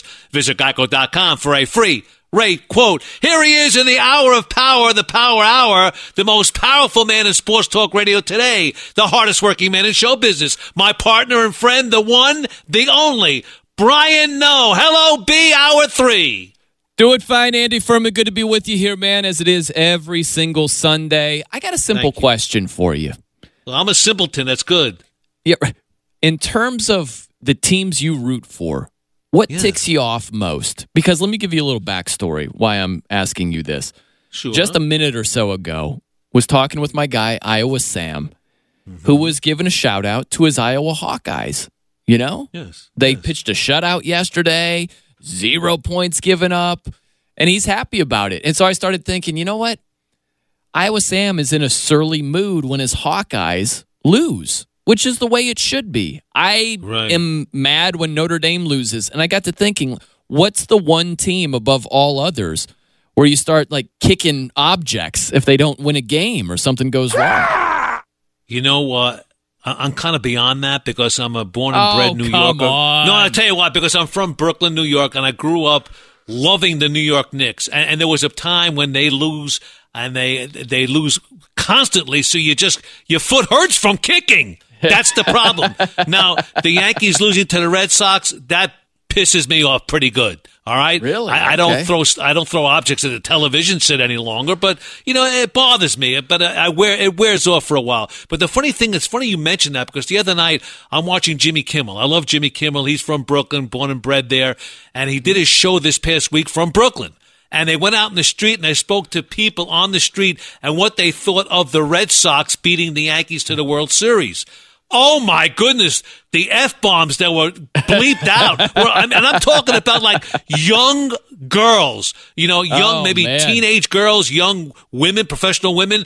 The the language, I mean, the the hate, the toxic p- poison that came out of their mouth. F the Red Sox. I mean, that to me was that's a New Yorker, that's a sports fan, that's loyalty to its best. It's passion over there and craziness. Yes. It's a good mixture of passion and crazy. Yeah, but you get that. I was just curious. I didn't know if it was like the Reds managerial search. I didn't know if go. that was See, that's a shot. kicking that's things. a I- that's a cheap shot below my belt. That's a shot because I tweeted that early on today, and I'll tell you why I tweeted it. The Reds announced about three four hours ago that Jim Riggleman's out of the running for manager. I mean, this Uh-huh. is it's a, it's a story. It just came out about three or four hours ago. They just announced that Jim Riggleman's name has been gone. He's finished. He's not going to be considered manager for the Reds next year. And right now, the the head, I guess, the front runner is David Bell. So I put that on Twitter. Uh, Jonas Knox jumped all over me in- in the show before us. And now you're taking a shot. I know, I know it's football season, and I live in in the Cincinnati area. It's it's big news in Cincinnati. You know, outside of a 12 mile radius, no one cares. I get it. I do. Yet you'll still talk about it because you can't help yourself. You No. care. You care to a fault. I do care. I, I do care. Let, let me tell you something else that bothers me. The month of October. The month of October, if you're a sports fan, you got to hate it. It sucks. Let me tell you why. Because I love sports. But I also believe that sports should have their own lane. You got October where like everything's meshing. You got. NFL, you got NBA, you got NHL, you got the World Series, you got college football, you got everything here in the month of October. Last night, I really would have loved to lay back and watch the Dodgers play in that game seven against Milwaukee. I had to flick back from the Kentucky football game against Vanderbilt to Ohio State's football game when they got clobbered by Purdue. I can't, I can't do it. I can't live like that. I think each sport should stay in their own lane. No way, Andy. This is a great fine. time. This is one of the best times of the year. All Too this stuff going going on. on. at the same Too time. much. You just got to get a couple more TVs, you know? I got four. phone. How many do I need? I got four. Uh, that's enough. That was enough to to keep tabs of everything Well, going my on wife last wanted night. to watch that movie on HBO with uh, the plane, boss, the plane. That was Which on one HBO is that? last With the uh, Yeah. the Fantasy The- the- Island? That's all I know. My mom used the- to always say that. it was The a- a plane, bio- the plane. yeah, the- a documentary of uh, Hervé, the the tattoo man, Hervé. Right? They did a documentary on him on HBO last night, so I was watching that a little bit That's too. what you were T- all, all the TVs were on. Well, everything was on last. Everybody's rocking and rolling. Plus NBA games. It's it's really too much. I mean, for the sports fan, and I understand why Andy. operators of major sports, you know, have a problem because there's too much competition within their own field under their own umbrella of sports. And I'll go one step further. That's why people are more concerned with the actions of the players, you know, rather than the game itself. Like that Michigan Michigan State game. It was all about the incidents during the game with Odell Beckham. That turns people off with the yelling and the screaming. That that's the problem No. right now. It's not the game anymore. No, Andy, uh, people are not turning the game off because of the antics. If anything, people started watching that Michigan Michigan State game just to see if there was going to be any bad blood. Bad blood ah. sells. We love bad Well, blood. it does sell, but you know what? Though I, I think it does take away from the game, and it, it does tick off a certain percentage of people. Not me. I'll tell I you like what. it. I like it. I'll tell you. Andy, straight from the Get Off My Lawn playbook, chapter one is complain about too much good stuff to watch at once. Come on. Well, That's a you know great what? problem to have. you know what? I love sports, and it's not a complaint. It's like it, it's hard to. It's like multitasking in the world of sports. It's hard to choose in my heart of hearts what I want to watch. I like Kentucky Vanderbilt, and Snell hit uh, scored a touchdown to give Kentucky a 14-7 win. So I watched that on the SEC network. Did he back- take a You- snelfie? Did he take? That's how he celebrates. Takes a Yes. snelfie. Yeah, But I, I no, like to sit down thing. and That's watch not a one joke. That's what he does. So what do you what do? I mean, it. I want to watch one event, and it's very difficult to watch one event in the month of October because there's too many events going on. That's all I'm saying.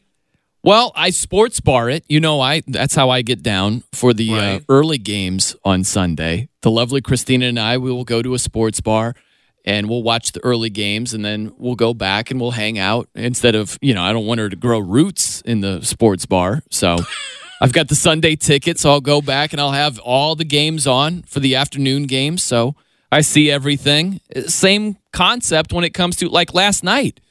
We were in here. I was doing the show with Ephraim Salaam, and all those Right. games were going on. I was doing a show while all those games were going on. You know, it's a great problem to have. Got I all that stuff. And I I would go flip back and forth between the uh, baseball and the Oregon game. I was watching mostly the Oregon game and was checking in on baseball. Right. But yeah, it's, it's no big deal. So we did the It's same thing. good. We're checking in. I just, I, I like to watch a game. I like to say, this is the game I'm going to watch, but you can't do it in October because there's too many things going on. But I'll tell I'll you tell one you, game. I, you catch the Yeah. big stuff though, and Chris Taylor, what a catch! Love the catch, robbing Christian Yelich, which would have been a game tying, probably a double, maybe a triple, depending on where the ball ended up there. But that was a huge catch, and then Yasiel Puig, three run homer. You and you talk about a guy who he called his shot and said that they were going to go to the World Series and win the World Series. And then he comes up with the biggest hit of the series in the NLCS to take the Dodgers to the World Series. And the Fox suits, they were doing Tiger Woods fist pumps when LA beat Milwaukee. You get the Yeah, they sure Dodgers versus the Red Sox, major markets. It's a beautiful setup, man. It's great. It certainly is. I'll tell you one game I am going to watch though today: Vikings and the Jets. Vikings three two and one. Jets three and three. Jets right now plus three and a half, plus three and a half in that Jet game today. And both teams are on a two game winning streak. Vikes beat the Arizona Cards last week, and the Jets beat Indy last week. And Sam Darnold went 24 for 30, 280 yards, two TDs, one interception in the Indy win. So right now, Darnold's back in good graces with, guess, with the fans and the media in New York. This is a pretty good game. This is a pretty good game right now. Just like the Eagles have to win today, I think the Vikings need this game badly. They do. They definitely need to win this game. They should win it.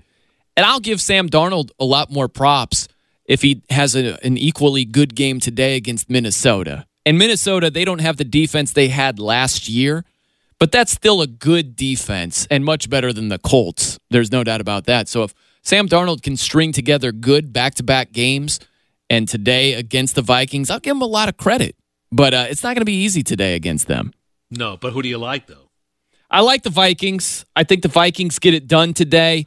I mean, it's kind of a dangerous game to play when we go back, but the way the Arizona Cardinals played on Thursday night, Oh. and for the Vikings to, yeah, it was a 10 point win, but it wasn't impressive. It wasn't emphatic. It wasn't anything like that. They were still sloppy. You know, I'm still waiting for this Vikings team to put it together where they look like the 13 and 3 Vikings from last year. And they just haven't been able to do that yet. So I can't fully buy into them, but I just think they're simply a better team than the Jets at this point. They got No a decimated secondary.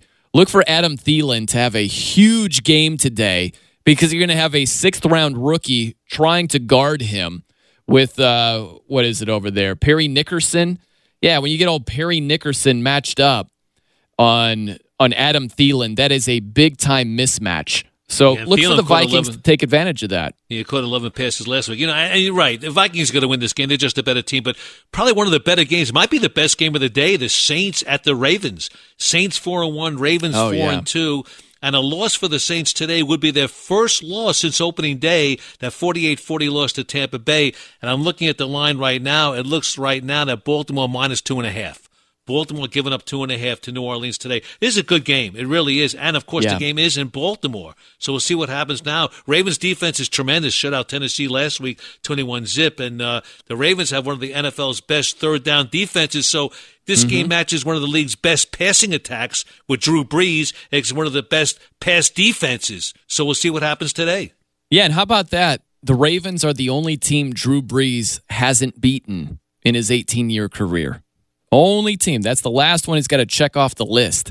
And I'll tell you this if you look at the Saints, I know the matchup is what you're saying, Andy. It's that Saints offense against that Ravens defense. That's going to be fantastic to watch. Correct. But if you look at the opposite, if you look at the Saints, they've got the seventh lowest pressure rate this season. And Joe Flacco has actually been very good when not pressured. He's got eight touchdowns, one pick in those situations. So when he's got a clean pocket, believe it or not, Joe Flacco has been doing some damage this season. Well, he, he's got the, you know why? He's got some young, fast receivers, which he hadn't had in the past. He's got a decent run game too right now. So, but but still, in all, I, I think at the end of the day, you got a great defense, which to me will always beat a better offense. And I think the Ravens are going to win this game. It'll be a close one. It'll be a real close game, but I think the Ravens win. Maybe one of those games that last team with the ball wins the game. Yeah, it's a tough one for me to see, Andy, because I really the games that are tough to forecast are the ones that I can totally see going each way, like the opposite happening. I can see the Saints, even though they don't play great defense, keeping Drew Brees relatively clean today, and their offense scoring enough points where the Ravens just can't match points. And I can see the opposite happening, where the Right. Ravens play really good defense, the Saints can't get pressure on Joe Flacco, and the Ravens just keep rolling. They're in a bit of a groove right now. I can see both things clearly happening, and so it's a toss up for me, man. And when Well, it's a toss up, you probably favor the home team. Yeah, that's what I say. I mean, when it comes right down to it, I mean, Baltimore's tremendous at home. They really are, and it's going to be very tough at home also to beat. So, I, I think if I were to uh, make a pick, if I had to make a pick in this game, I would pick Baltimore in a close game, probably by three or four points, no more than that. Less than a touchdown, I'd say. Yeah, should be a good one, man. Maybe you go teaser. Maybe you throw this game into a teaser where you get extra points. What do you think? We should do that, Andy Furman? I would I've been having you- some success with teasers this year. You will not have this game in those picks. That I could promise. You're right about that. I knew that, I will right. not have it. All right. Brian Noe, Andy Furman. We are live from the Geico Fox Sports Radio studios. And by the way, the lineup, as always, Noe's picks will be at the end of this hour. Prior to that, we'll have Alex Marvez. Alex Marvez is the Sheik, Fox Sports Radio's NFL insider. He will be at the bottom of the hour, which is 8.30 Eastern time. So Alex will be here as well. So we got so much going on. You could be here too. How? On Twitter at the Noe Show, N-O-E Show, at Andy Furman FSR, or we'd love to hear from you by the phones. 877-99 on Fox, 877-996 6369. Now give him the ball, and all will be well. That's next. This once was a great rivalry. We'll tell you all about it in just about a minute. 21 past the hour on a Fox Football Sunday. He's Brian Noe. I'm Andy Furman, and we are proudly brought to you by Discover Card. Become a new card member, and Discover Card will match all the cash back you've earned, dollar for dollar, at the end of your first year. Learn more at discover.com forward slash match. Limitations apply. Okay, B. We got this right now, right here. Alex Marvez, bottom of the hour, 8.30 Eastern. The Sheik will tell you everything you want to know about the NFL. But right now, we're going to talk Cowboys at Redskins. Cowboys 3 and 2. How about them Redskins 3 and Cowboys? 2. How about the Cowboys right now? And Dallas right now is, uh, I get, well, Washington is minus one. Washington is minus one. I'm surprised. I thought it'd be bigger than that. I was, I Yeah. was surprised. Were, are you a little bit surprised with that line? Well, it's changed a lot, man, because well, actually the the Redskins are one point underdogs at this point. So the money has really, really shifted where the, the Redskins were initially favored by two points, and now all of a sudden they're a one point underdog. So lots of cowboy money. And look, we know it's America's team. They're incredibly popular, and they just boat raced Jacksonville 40 to 7 last week. But it's Right. been a different team on the road. They're still looking for their first road win. And I don't know if they're going to get it on the road against the Washington Redskins. Both teams have been Jekyll and Hyde.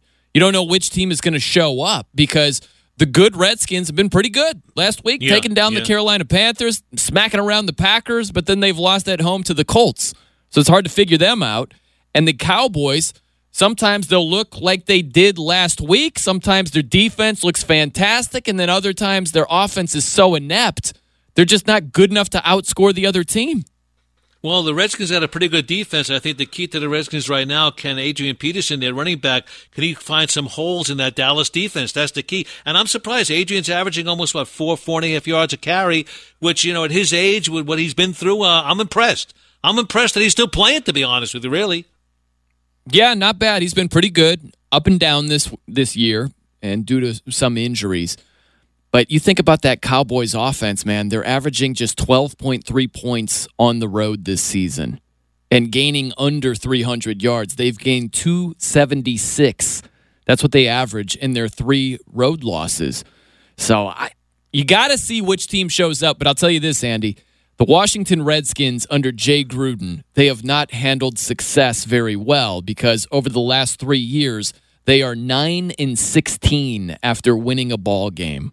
How decrepit is that record? That's that's weak. And you That's know what? really you talk bad. about that that that offense on the road for Dallas. I mean, it's almost inexcusable when you got a guy like Ezekiel Elliott, who is second in the league in rushing with 586 yards. He has three 100 yard games himself, averaging more than five yards a carry. And what Dallas needs to do, what they should do, and they did it after their first couple of games: stick the ball in his belly, or let him get mm-hmm. the ball running out from the backfield for a catch. I mean, give him the football because he's their offense. He is to that team as what Christian McCaffrey is to Carolina.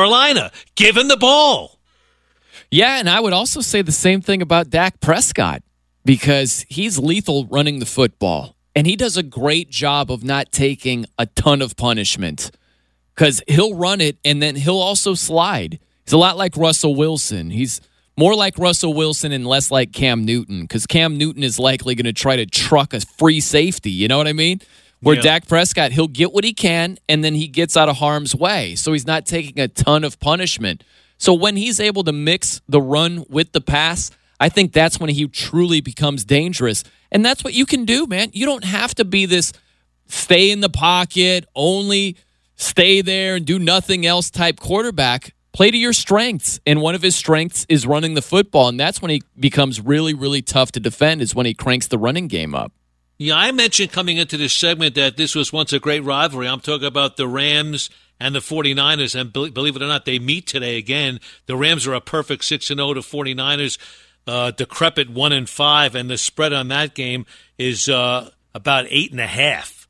San Francisco's getting like 8.5 I last time I looked. What do you have on that? Yeah, I've got it at nine right now. But right. again, half point depending on where you look. It's all good. Right. But yeah, you Rams think about the 49ers, it's it's all about pick your poison. What do you try to slow down? You know? Y- You try to that Jet- slow down Todd Gurley, make Jared Goff beat you. Right. He can. No Cooper Kupp today. That helps a little bit, but you got a lot of weapons over there with the Rams, and you got to take someone away. That's the the tough part. Is look at what the Patriots did last week against the Chiefs. If you hone in on one player or one aspect of the offense, they have so many weapons over there in KC. It's hard to just slow that offense down, let alone Right. stop it. Forget about stopping it, slowing it down.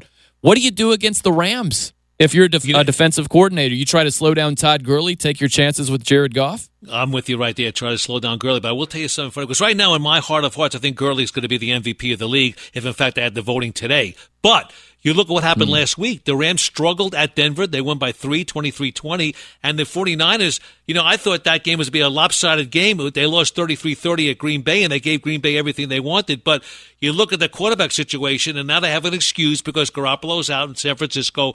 But C.J. Beathard, he's got seven turnovers in his first three starts. You can't win football games like that. The key is turnovers. Keep the ball. Have possession of the football. When you have the football, you have an opportunity to score. May not be a touchdown, but once you get into that red zone area, maybe you can get a field goal. If you turn the ball over, you're finished. You just can't get it done. And you're right. Too many weapons on LA. LA is going to go 7 and 0 today. But if you look at what happened last week, you know, the 49ers in Green Bay. I mean, something's going on in Green Bay, and I'm telling you, Aaron Rodgers is not 100%. Mm. He can't be with that team struggling, losing no. to the Lions and struggling against the 49ers.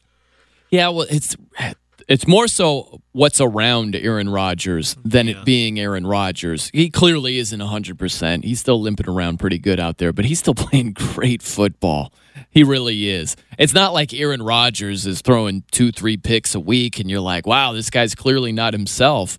He's not healthy, yet he's still basically close to himself in terms of production. It's amazing what he's been doing. But they don't have a great defense over there.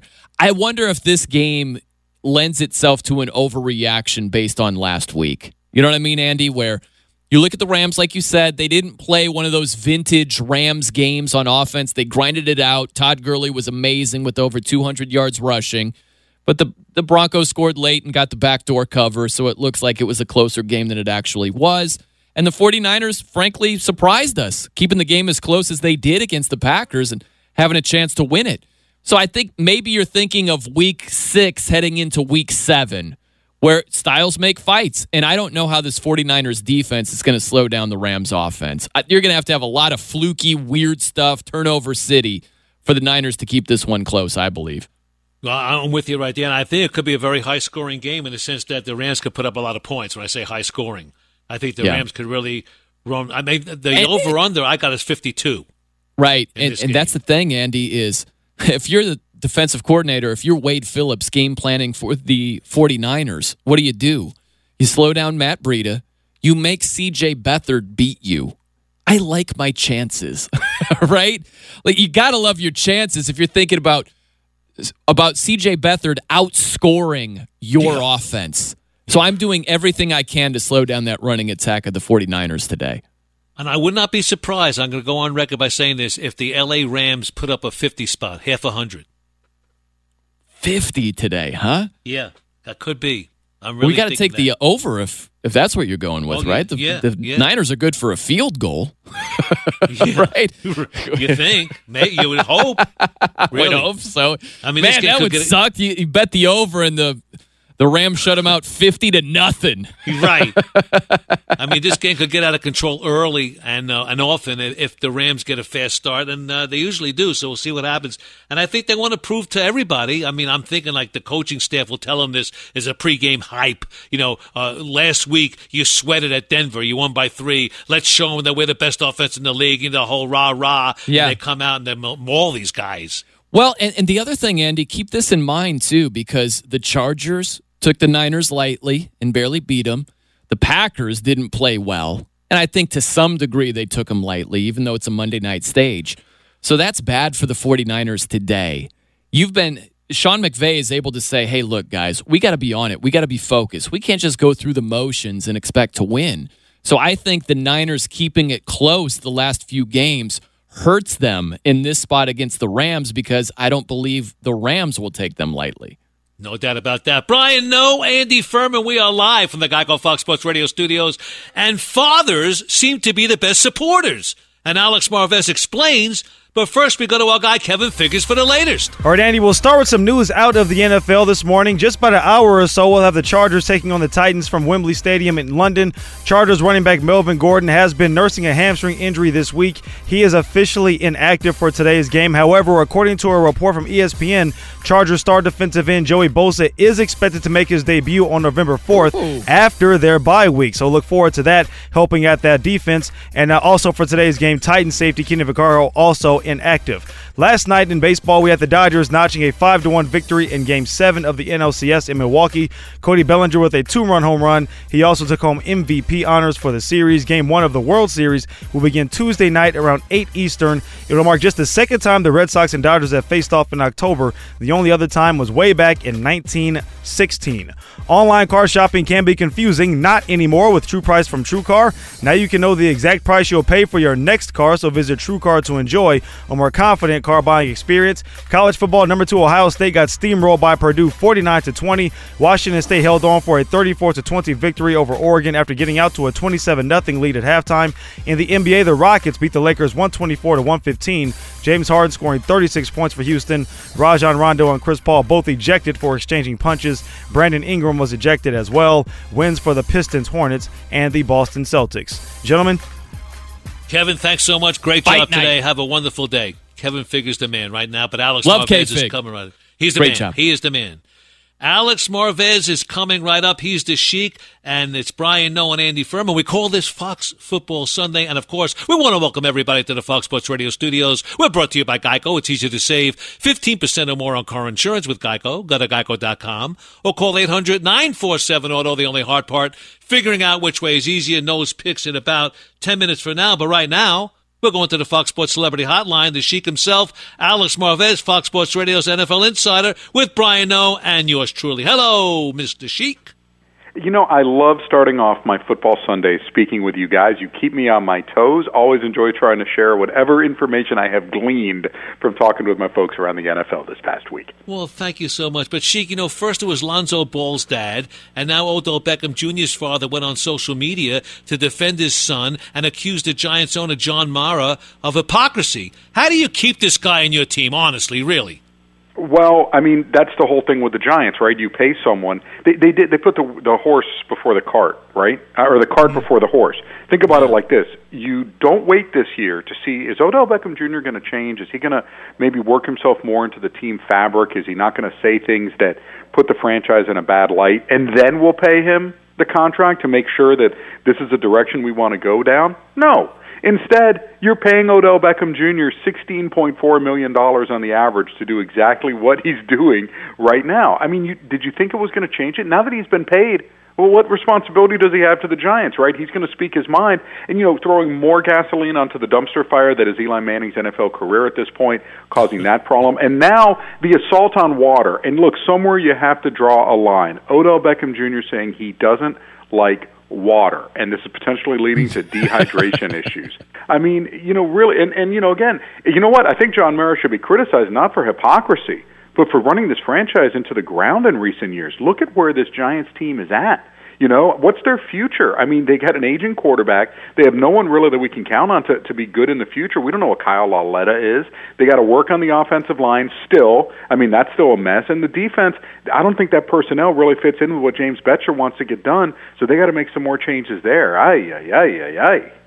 You know, Alex, this ankle injury with Khalil Mack, do you think it goes as far to negate Rob Gronkowski probably being out? Do you think that it negates the advantage for the Bears defensively with him being a little bit gimpy?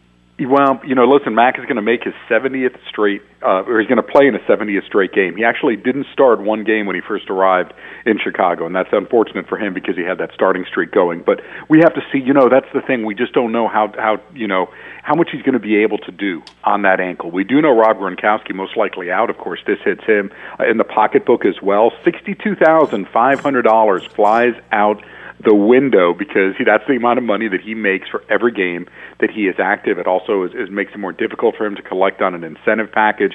He could be hmm. collecting three point three million dollars. Reportedly, his back locked up in practice on Friday. They decided not to have him take the trip to Chicago. So it's been interest, an interesting season as well. Tom Brady, he's used to this by now, right? Not having all his weapons. First four games, no Julian Edelman. Finally get everyone back, and then boom, Gronkowski goes down at least for a week. Now, again, E ESPN's reporting that he should be back. Gronk should be back for the Monday night game against Buffalo. Got to see on Mack. You know, and this Bears team, it was so disappointing last week, but there were shenanigans. Yes, dare I say shenanigans pulled by the Miami Dolphins, Yeah. not being forthcoming with this Ryan Tannehill shoulder injury. Brock Osweiler goes. You're game planning for a different quarterback. It is a di- it is an adjustment for this team, and the Dolphins being investigated for shenanigans on the injury hmm. report. Right. Speaking of shenanigans, let's talk about Blake Bortles, the quarterback. Three touchdowns, six turnovers in a two-game span. Is his time in Jacksonville running out? Yes, I mean if he, if this is the way the season is going to go, I mean, look, you still there are baby there are people in that organization that bang the drum for Blake Bortles, and he's a guy who's extremely popular among his teammates. They they really he really is. They believe that he's a winner. He works hard. You know, he's just not a dynamic player. And and the problem they're having is third and longs, and this was the fear of the Jaguars organization going into the season that they would be stuck in third and long situations potentially, and they would struggle to convert. I, I don't think the offense is as disappointing as the defense. I mean, they gave up 40 points last week to Dallas to Dallas, okay? Mm. I mean, Cole Beasley is still catching passes against him because they can't cover guys in the slot, and that comes off the game they played against Kansas City, where the Chiefs also put up 40 points. I mean, this is not the, the Jaguars are spending so much money on the defensive side of the football, have so much blue chip talent. They have to figure some things out right there. Big game against Houston, and I'm telling you, the Indianapolis Colts did that division a disservice. They could have crippled the Houston Texans' chances for competing in this division by just going for the tie you know, in overtime, you know, don't go for it on fourth and four. Play for the tie. You're going to stay. You're, you'll stay buoyant as far as the playoff race. But at that point, the Texans would have been 0-3 and one, and they and they would have pretty much been over. Instead, by having the chance to win that game by stopping the Colts and then going and convert the field goal, they've won three straight. They're now sitting on top of the division with Tennessee and Jacksonville, and the Colts are sitting down at the bottom. Dum dum dum dum dum.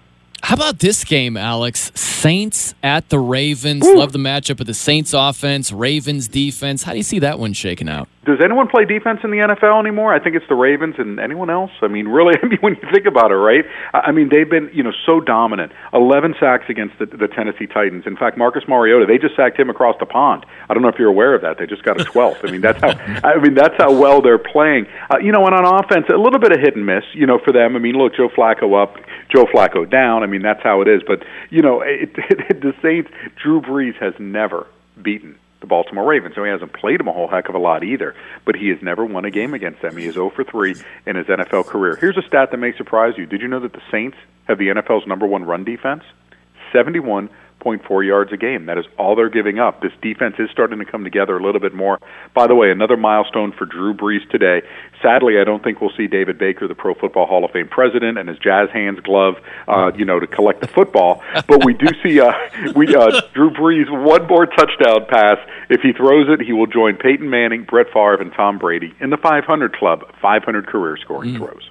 Love it. Now, Alex Marvez, I'll give you credit. You called it. You said, don't show this team any love yet. So I got to ask, are we seeing the Bengals coming down to earth? They failed against the Steelers last week. It was disgusting. And they play at Kansas City tonight. I, you know what? And this is another thing, Andy. Are, are we going to get the Bengals coming back to earth and looking like they usually do in prime time, which is absolutely horrible, right? right. I, I mean, there was there was an anomaly earlier this year. They were able to beat, uh, you know, the Baltimore Ravens in, in week two. But normally, when the lights are on and the spotlight is on Andy Dalton, he withers. I mean, this is really just what it is in prime time games. And having to go to Kansas City the way they are, you know, the NFL schedule makers doing uh, the Bengals no favors because that place is going to be rocking and rolling. It's going to be all Chiefs fans going against them. The question is this can they make some hay against what is, and I'm not joking when I say this, Andy, the worst pass defense through six games since 1940? Mm. No team has given up more passing yards, 2,000 plus, than the Kansas City Chiefs through the first three games. So, yeah, A.J. Green, Tyler Boyd, those guys, I mean, they could have a field day working against them. We could get some high scoring points, but I just think Kansas City, right now, with the way Patrick Mahomes is playing it, unless the Bengals' defensive line can truly affect him, if Geno Atkins, Carlos Dunlap, those guys can have a big game. If they don't, look for them, look for the Chiefs to do even more than what the Steelers did, taking advantage of that Bengals secondary. I know, Alex, you were all giddy last week. You almost busted out your E A G L E S Eagles chant on us. Highly impressed with them beating the Giants by three touchdowns. Let me ask you this Do you trust, honestly, do you trust the Eagles yet in 2018? Oh yeah, I mean they're the best team in the division. How, who else do we trust? That that's part of the problem in, in the NFC East. Who do we trust? Do we trust the uh, Jekyll and Hyde Washington Redskins? Uh, you know, that, that have absolutely nothing going on in their passing game right now. And the report is Chris Thompson. By the way, in today's NFL, when mm. you have a running back who is your leading receiver and it's not even close, you got some issues with your offense because everybody's mm-hmm. throwing the football downfield. Chris Thompson unlikely to play today, which is a blow against the Dallas Cowboys. Do we trust the Cowboys? I mean, they've actually. What's weird is through the years they've been a worse home team than road team. I don't know if they get fat and happy at home and go out and enjoy the nightlife and then don't show up on Sundays, but they've been a better home team this year. They've been lousy on the road. I don't trust them. And you talked about the Giants. I mean, look, they're they're playing for 2019 already, and they got their own issues. So, in the land of the blind, the one-eyed man is king. That one-eyed man, the Philadelphia Eagles. You're the man, though. Speaking of the man, there's no one on God's green earth who could talk about the NFL with the knowledge that you have, Alex Marvez, and we're pleased and lucky to have you each and every Sunday right here on Fox Sports Radio. Enjoy the games, enjoy your day. Thank you so very much, my friend. Mazel, mazel, gentlemen. Thanks again. We'll talk next Sunday. He's the man, Alex Marvez. And by the way, he's Brian Noe. I'm Andy Furman, and we are live from the Geico Fox Sports Radio studios. And he's lifted two world belts, but he dropped this one. That's next. Noe's picks coming right up. He's Brian Noe. I'm Andy Furman. This is Fox Football Sunday. We're proudly brought to you by Discover Card. We treat you like you treat you. By the way, top of the hour today, that'll be 9 o'clock Eastern Time. Dan Beyer and Mike Harmon. Fantasy at its best. Best fantasy football show on God's green earth. You can hear it on iHeartRadio. You could get it on Sirius XM Channel 83 and, of course, on many of the same Fox Sports Radio affiliates. But right now, it's time for my guy, my partner, Noe's Picks. Let's do it. Are you ready for All right, Sparky, here's the deal. Are you in desperate need of gambling insight? Do not fear, for Brian Noe is here. Everything you got! Everything you got! Everything you got! And now the time has come for Noe's Picks. All right, Andy. It was a great betting weekend for yours truly last week. It was bad with my selections on this show. I was just one oh. and two, but I cashed in, baby. I just gave you the wrong picks last week. I took the over in the Falcons game, that hit. I took the Pats minus three and a half, and that was missed by that much, you know? And I also had the Vikings minus ten and a half, and we got hit with the hook. So a one-two combo with the hook costing us last week. One and two, trying to rebound. Here's what I got for you, Andy Furman. I'm looking at this Lions Dolphins game. I am really honing in on it. I like the over 46 and a half. I think that that Lions run defense, I know it's bad. So I expect the Dolphins to be able to run the football effectively. I think they're going to be able to score some points. And I love Matthew Stafford and company putting up points against that Dolphins defense. Coming off a bye in that heat, give me the over 46 and a half. It's going to be stick with close. the I'll same tell you game. right now. It's going to be close. You're going close in that over. game? I'm going to stick with the same game, Andy Furman. Yeah. I hate to do it, but Alex Marvez said it.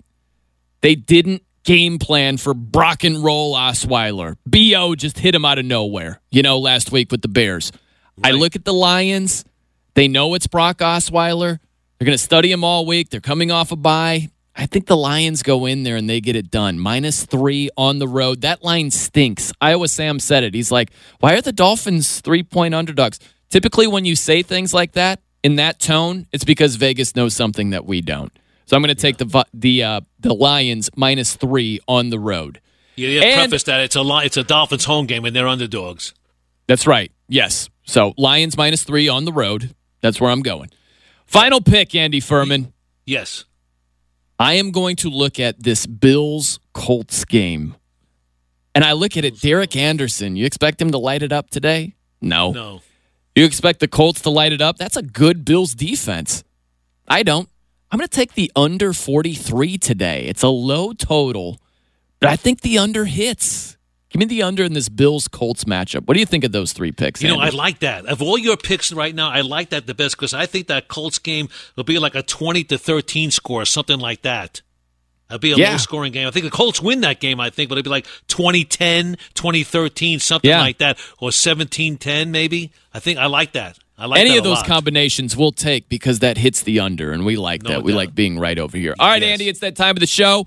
You can go your own way, serious, light, wherever you want to go. What do you got? Thank you so very much. By the way, it's Brian Noe and Andy Furman live from the Geico Fox Sports Radio studios. And I'm going to go live because Carl Frampton shocked city commuters by pulling down his friend's pants on a subway train the other day. Yes, he's the IBF uh, featherweight title guy. He's a Northern Ireland star. He's got two world title belts, and this time he dropped his pal's belt. How do you like that? And it was shock shock on the subway. That's what it was. I wish I was in that subway car. And the funny thing is, there was some uh, tweets on that with some photos. I didn't put them up, but uh, I, I wanted to stay clean. That's what I wanted to stay clean on that. You just Take stuck care. with the Reds managerial search, right? Cut it out. Cut That's it what- out. All right, I'm going to go here. Great story, Andy Furman. Texan safety Andre Hal. He was diagnosed with a non football illness. He was diagnosed with Hodgkin's lymphoma this spring. He refused to, to go and, and take chemotherapy. He refused to undergo chemo and use non traditional treatments. He just took medication. He's now in remission and he'll be activated for the first time this year, which is just absolutely awesome. I didn't even know you could do that. I, I didn't know that you could beat cancer by not taking chemo, but apparently, depending on the stage, you can do that. So, Prayer shout out to him. That's an works. awesome story. Yes, Prayer- absolutely. prayer works. And a couple more shout outs here, Andy. On Wednesday, my dad, he celebrated his 12th year of sobriety. Very, very proud of him. Hats God off to him. him. Absolutely. him. And also, on Friday, it was my mom's birthday. So shout out to my mom. Love her absolutely to death. Adore her. So props to mom and dad. I love her too because she gave me you. I love There you that. go. Have a great you. week. I'll see you next week right here on Fox Sports Radio.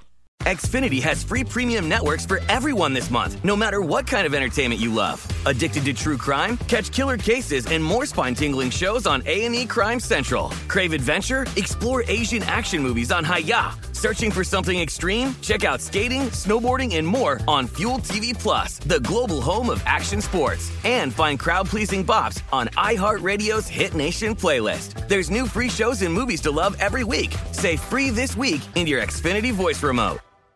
Thank you for traveling with Amex Platinum. To your right, you'll see oceanside relaxation at a fine hotel and resort property. When booked through Amex Travel, you can enjoy complimentary breakfast for 2 and 4 p.m. late checkout. That's the powerful backing of American Express. Terms apply. Learn more at americanexpress.com slash with Amex. At Bet365, we don't do ordinary. We believe that every sport should be epic. Every home run, every hit, every inning, every play. From the moments that are legendary to the ones that fly under the radar. Whether it's a walk-off grand slam or a base hit to center field. Whatever the sport, whatever the moment, it's never ordinary at Bet365. 21 plus only must be present in Ohio. If you or someone you know has a gambling problem and wants help, call 1-800-GAMBLER. You know that feeling when you walk into your home, take a deep breath, and feel new? Well, that's what it's like to use Clorox Scentiva. Because Clorox Scentiva smells like coconut, cleans like Clorox, and feels like energy. It'll elevate any cleaning routine to not just clean, but also make every room smell like a tropical coconut getaway. Discover how Clorox Scentiva's powerful clean and refreshing scents can transform your space. Get yours in coconut or other fabulous scents at a nearby retail store.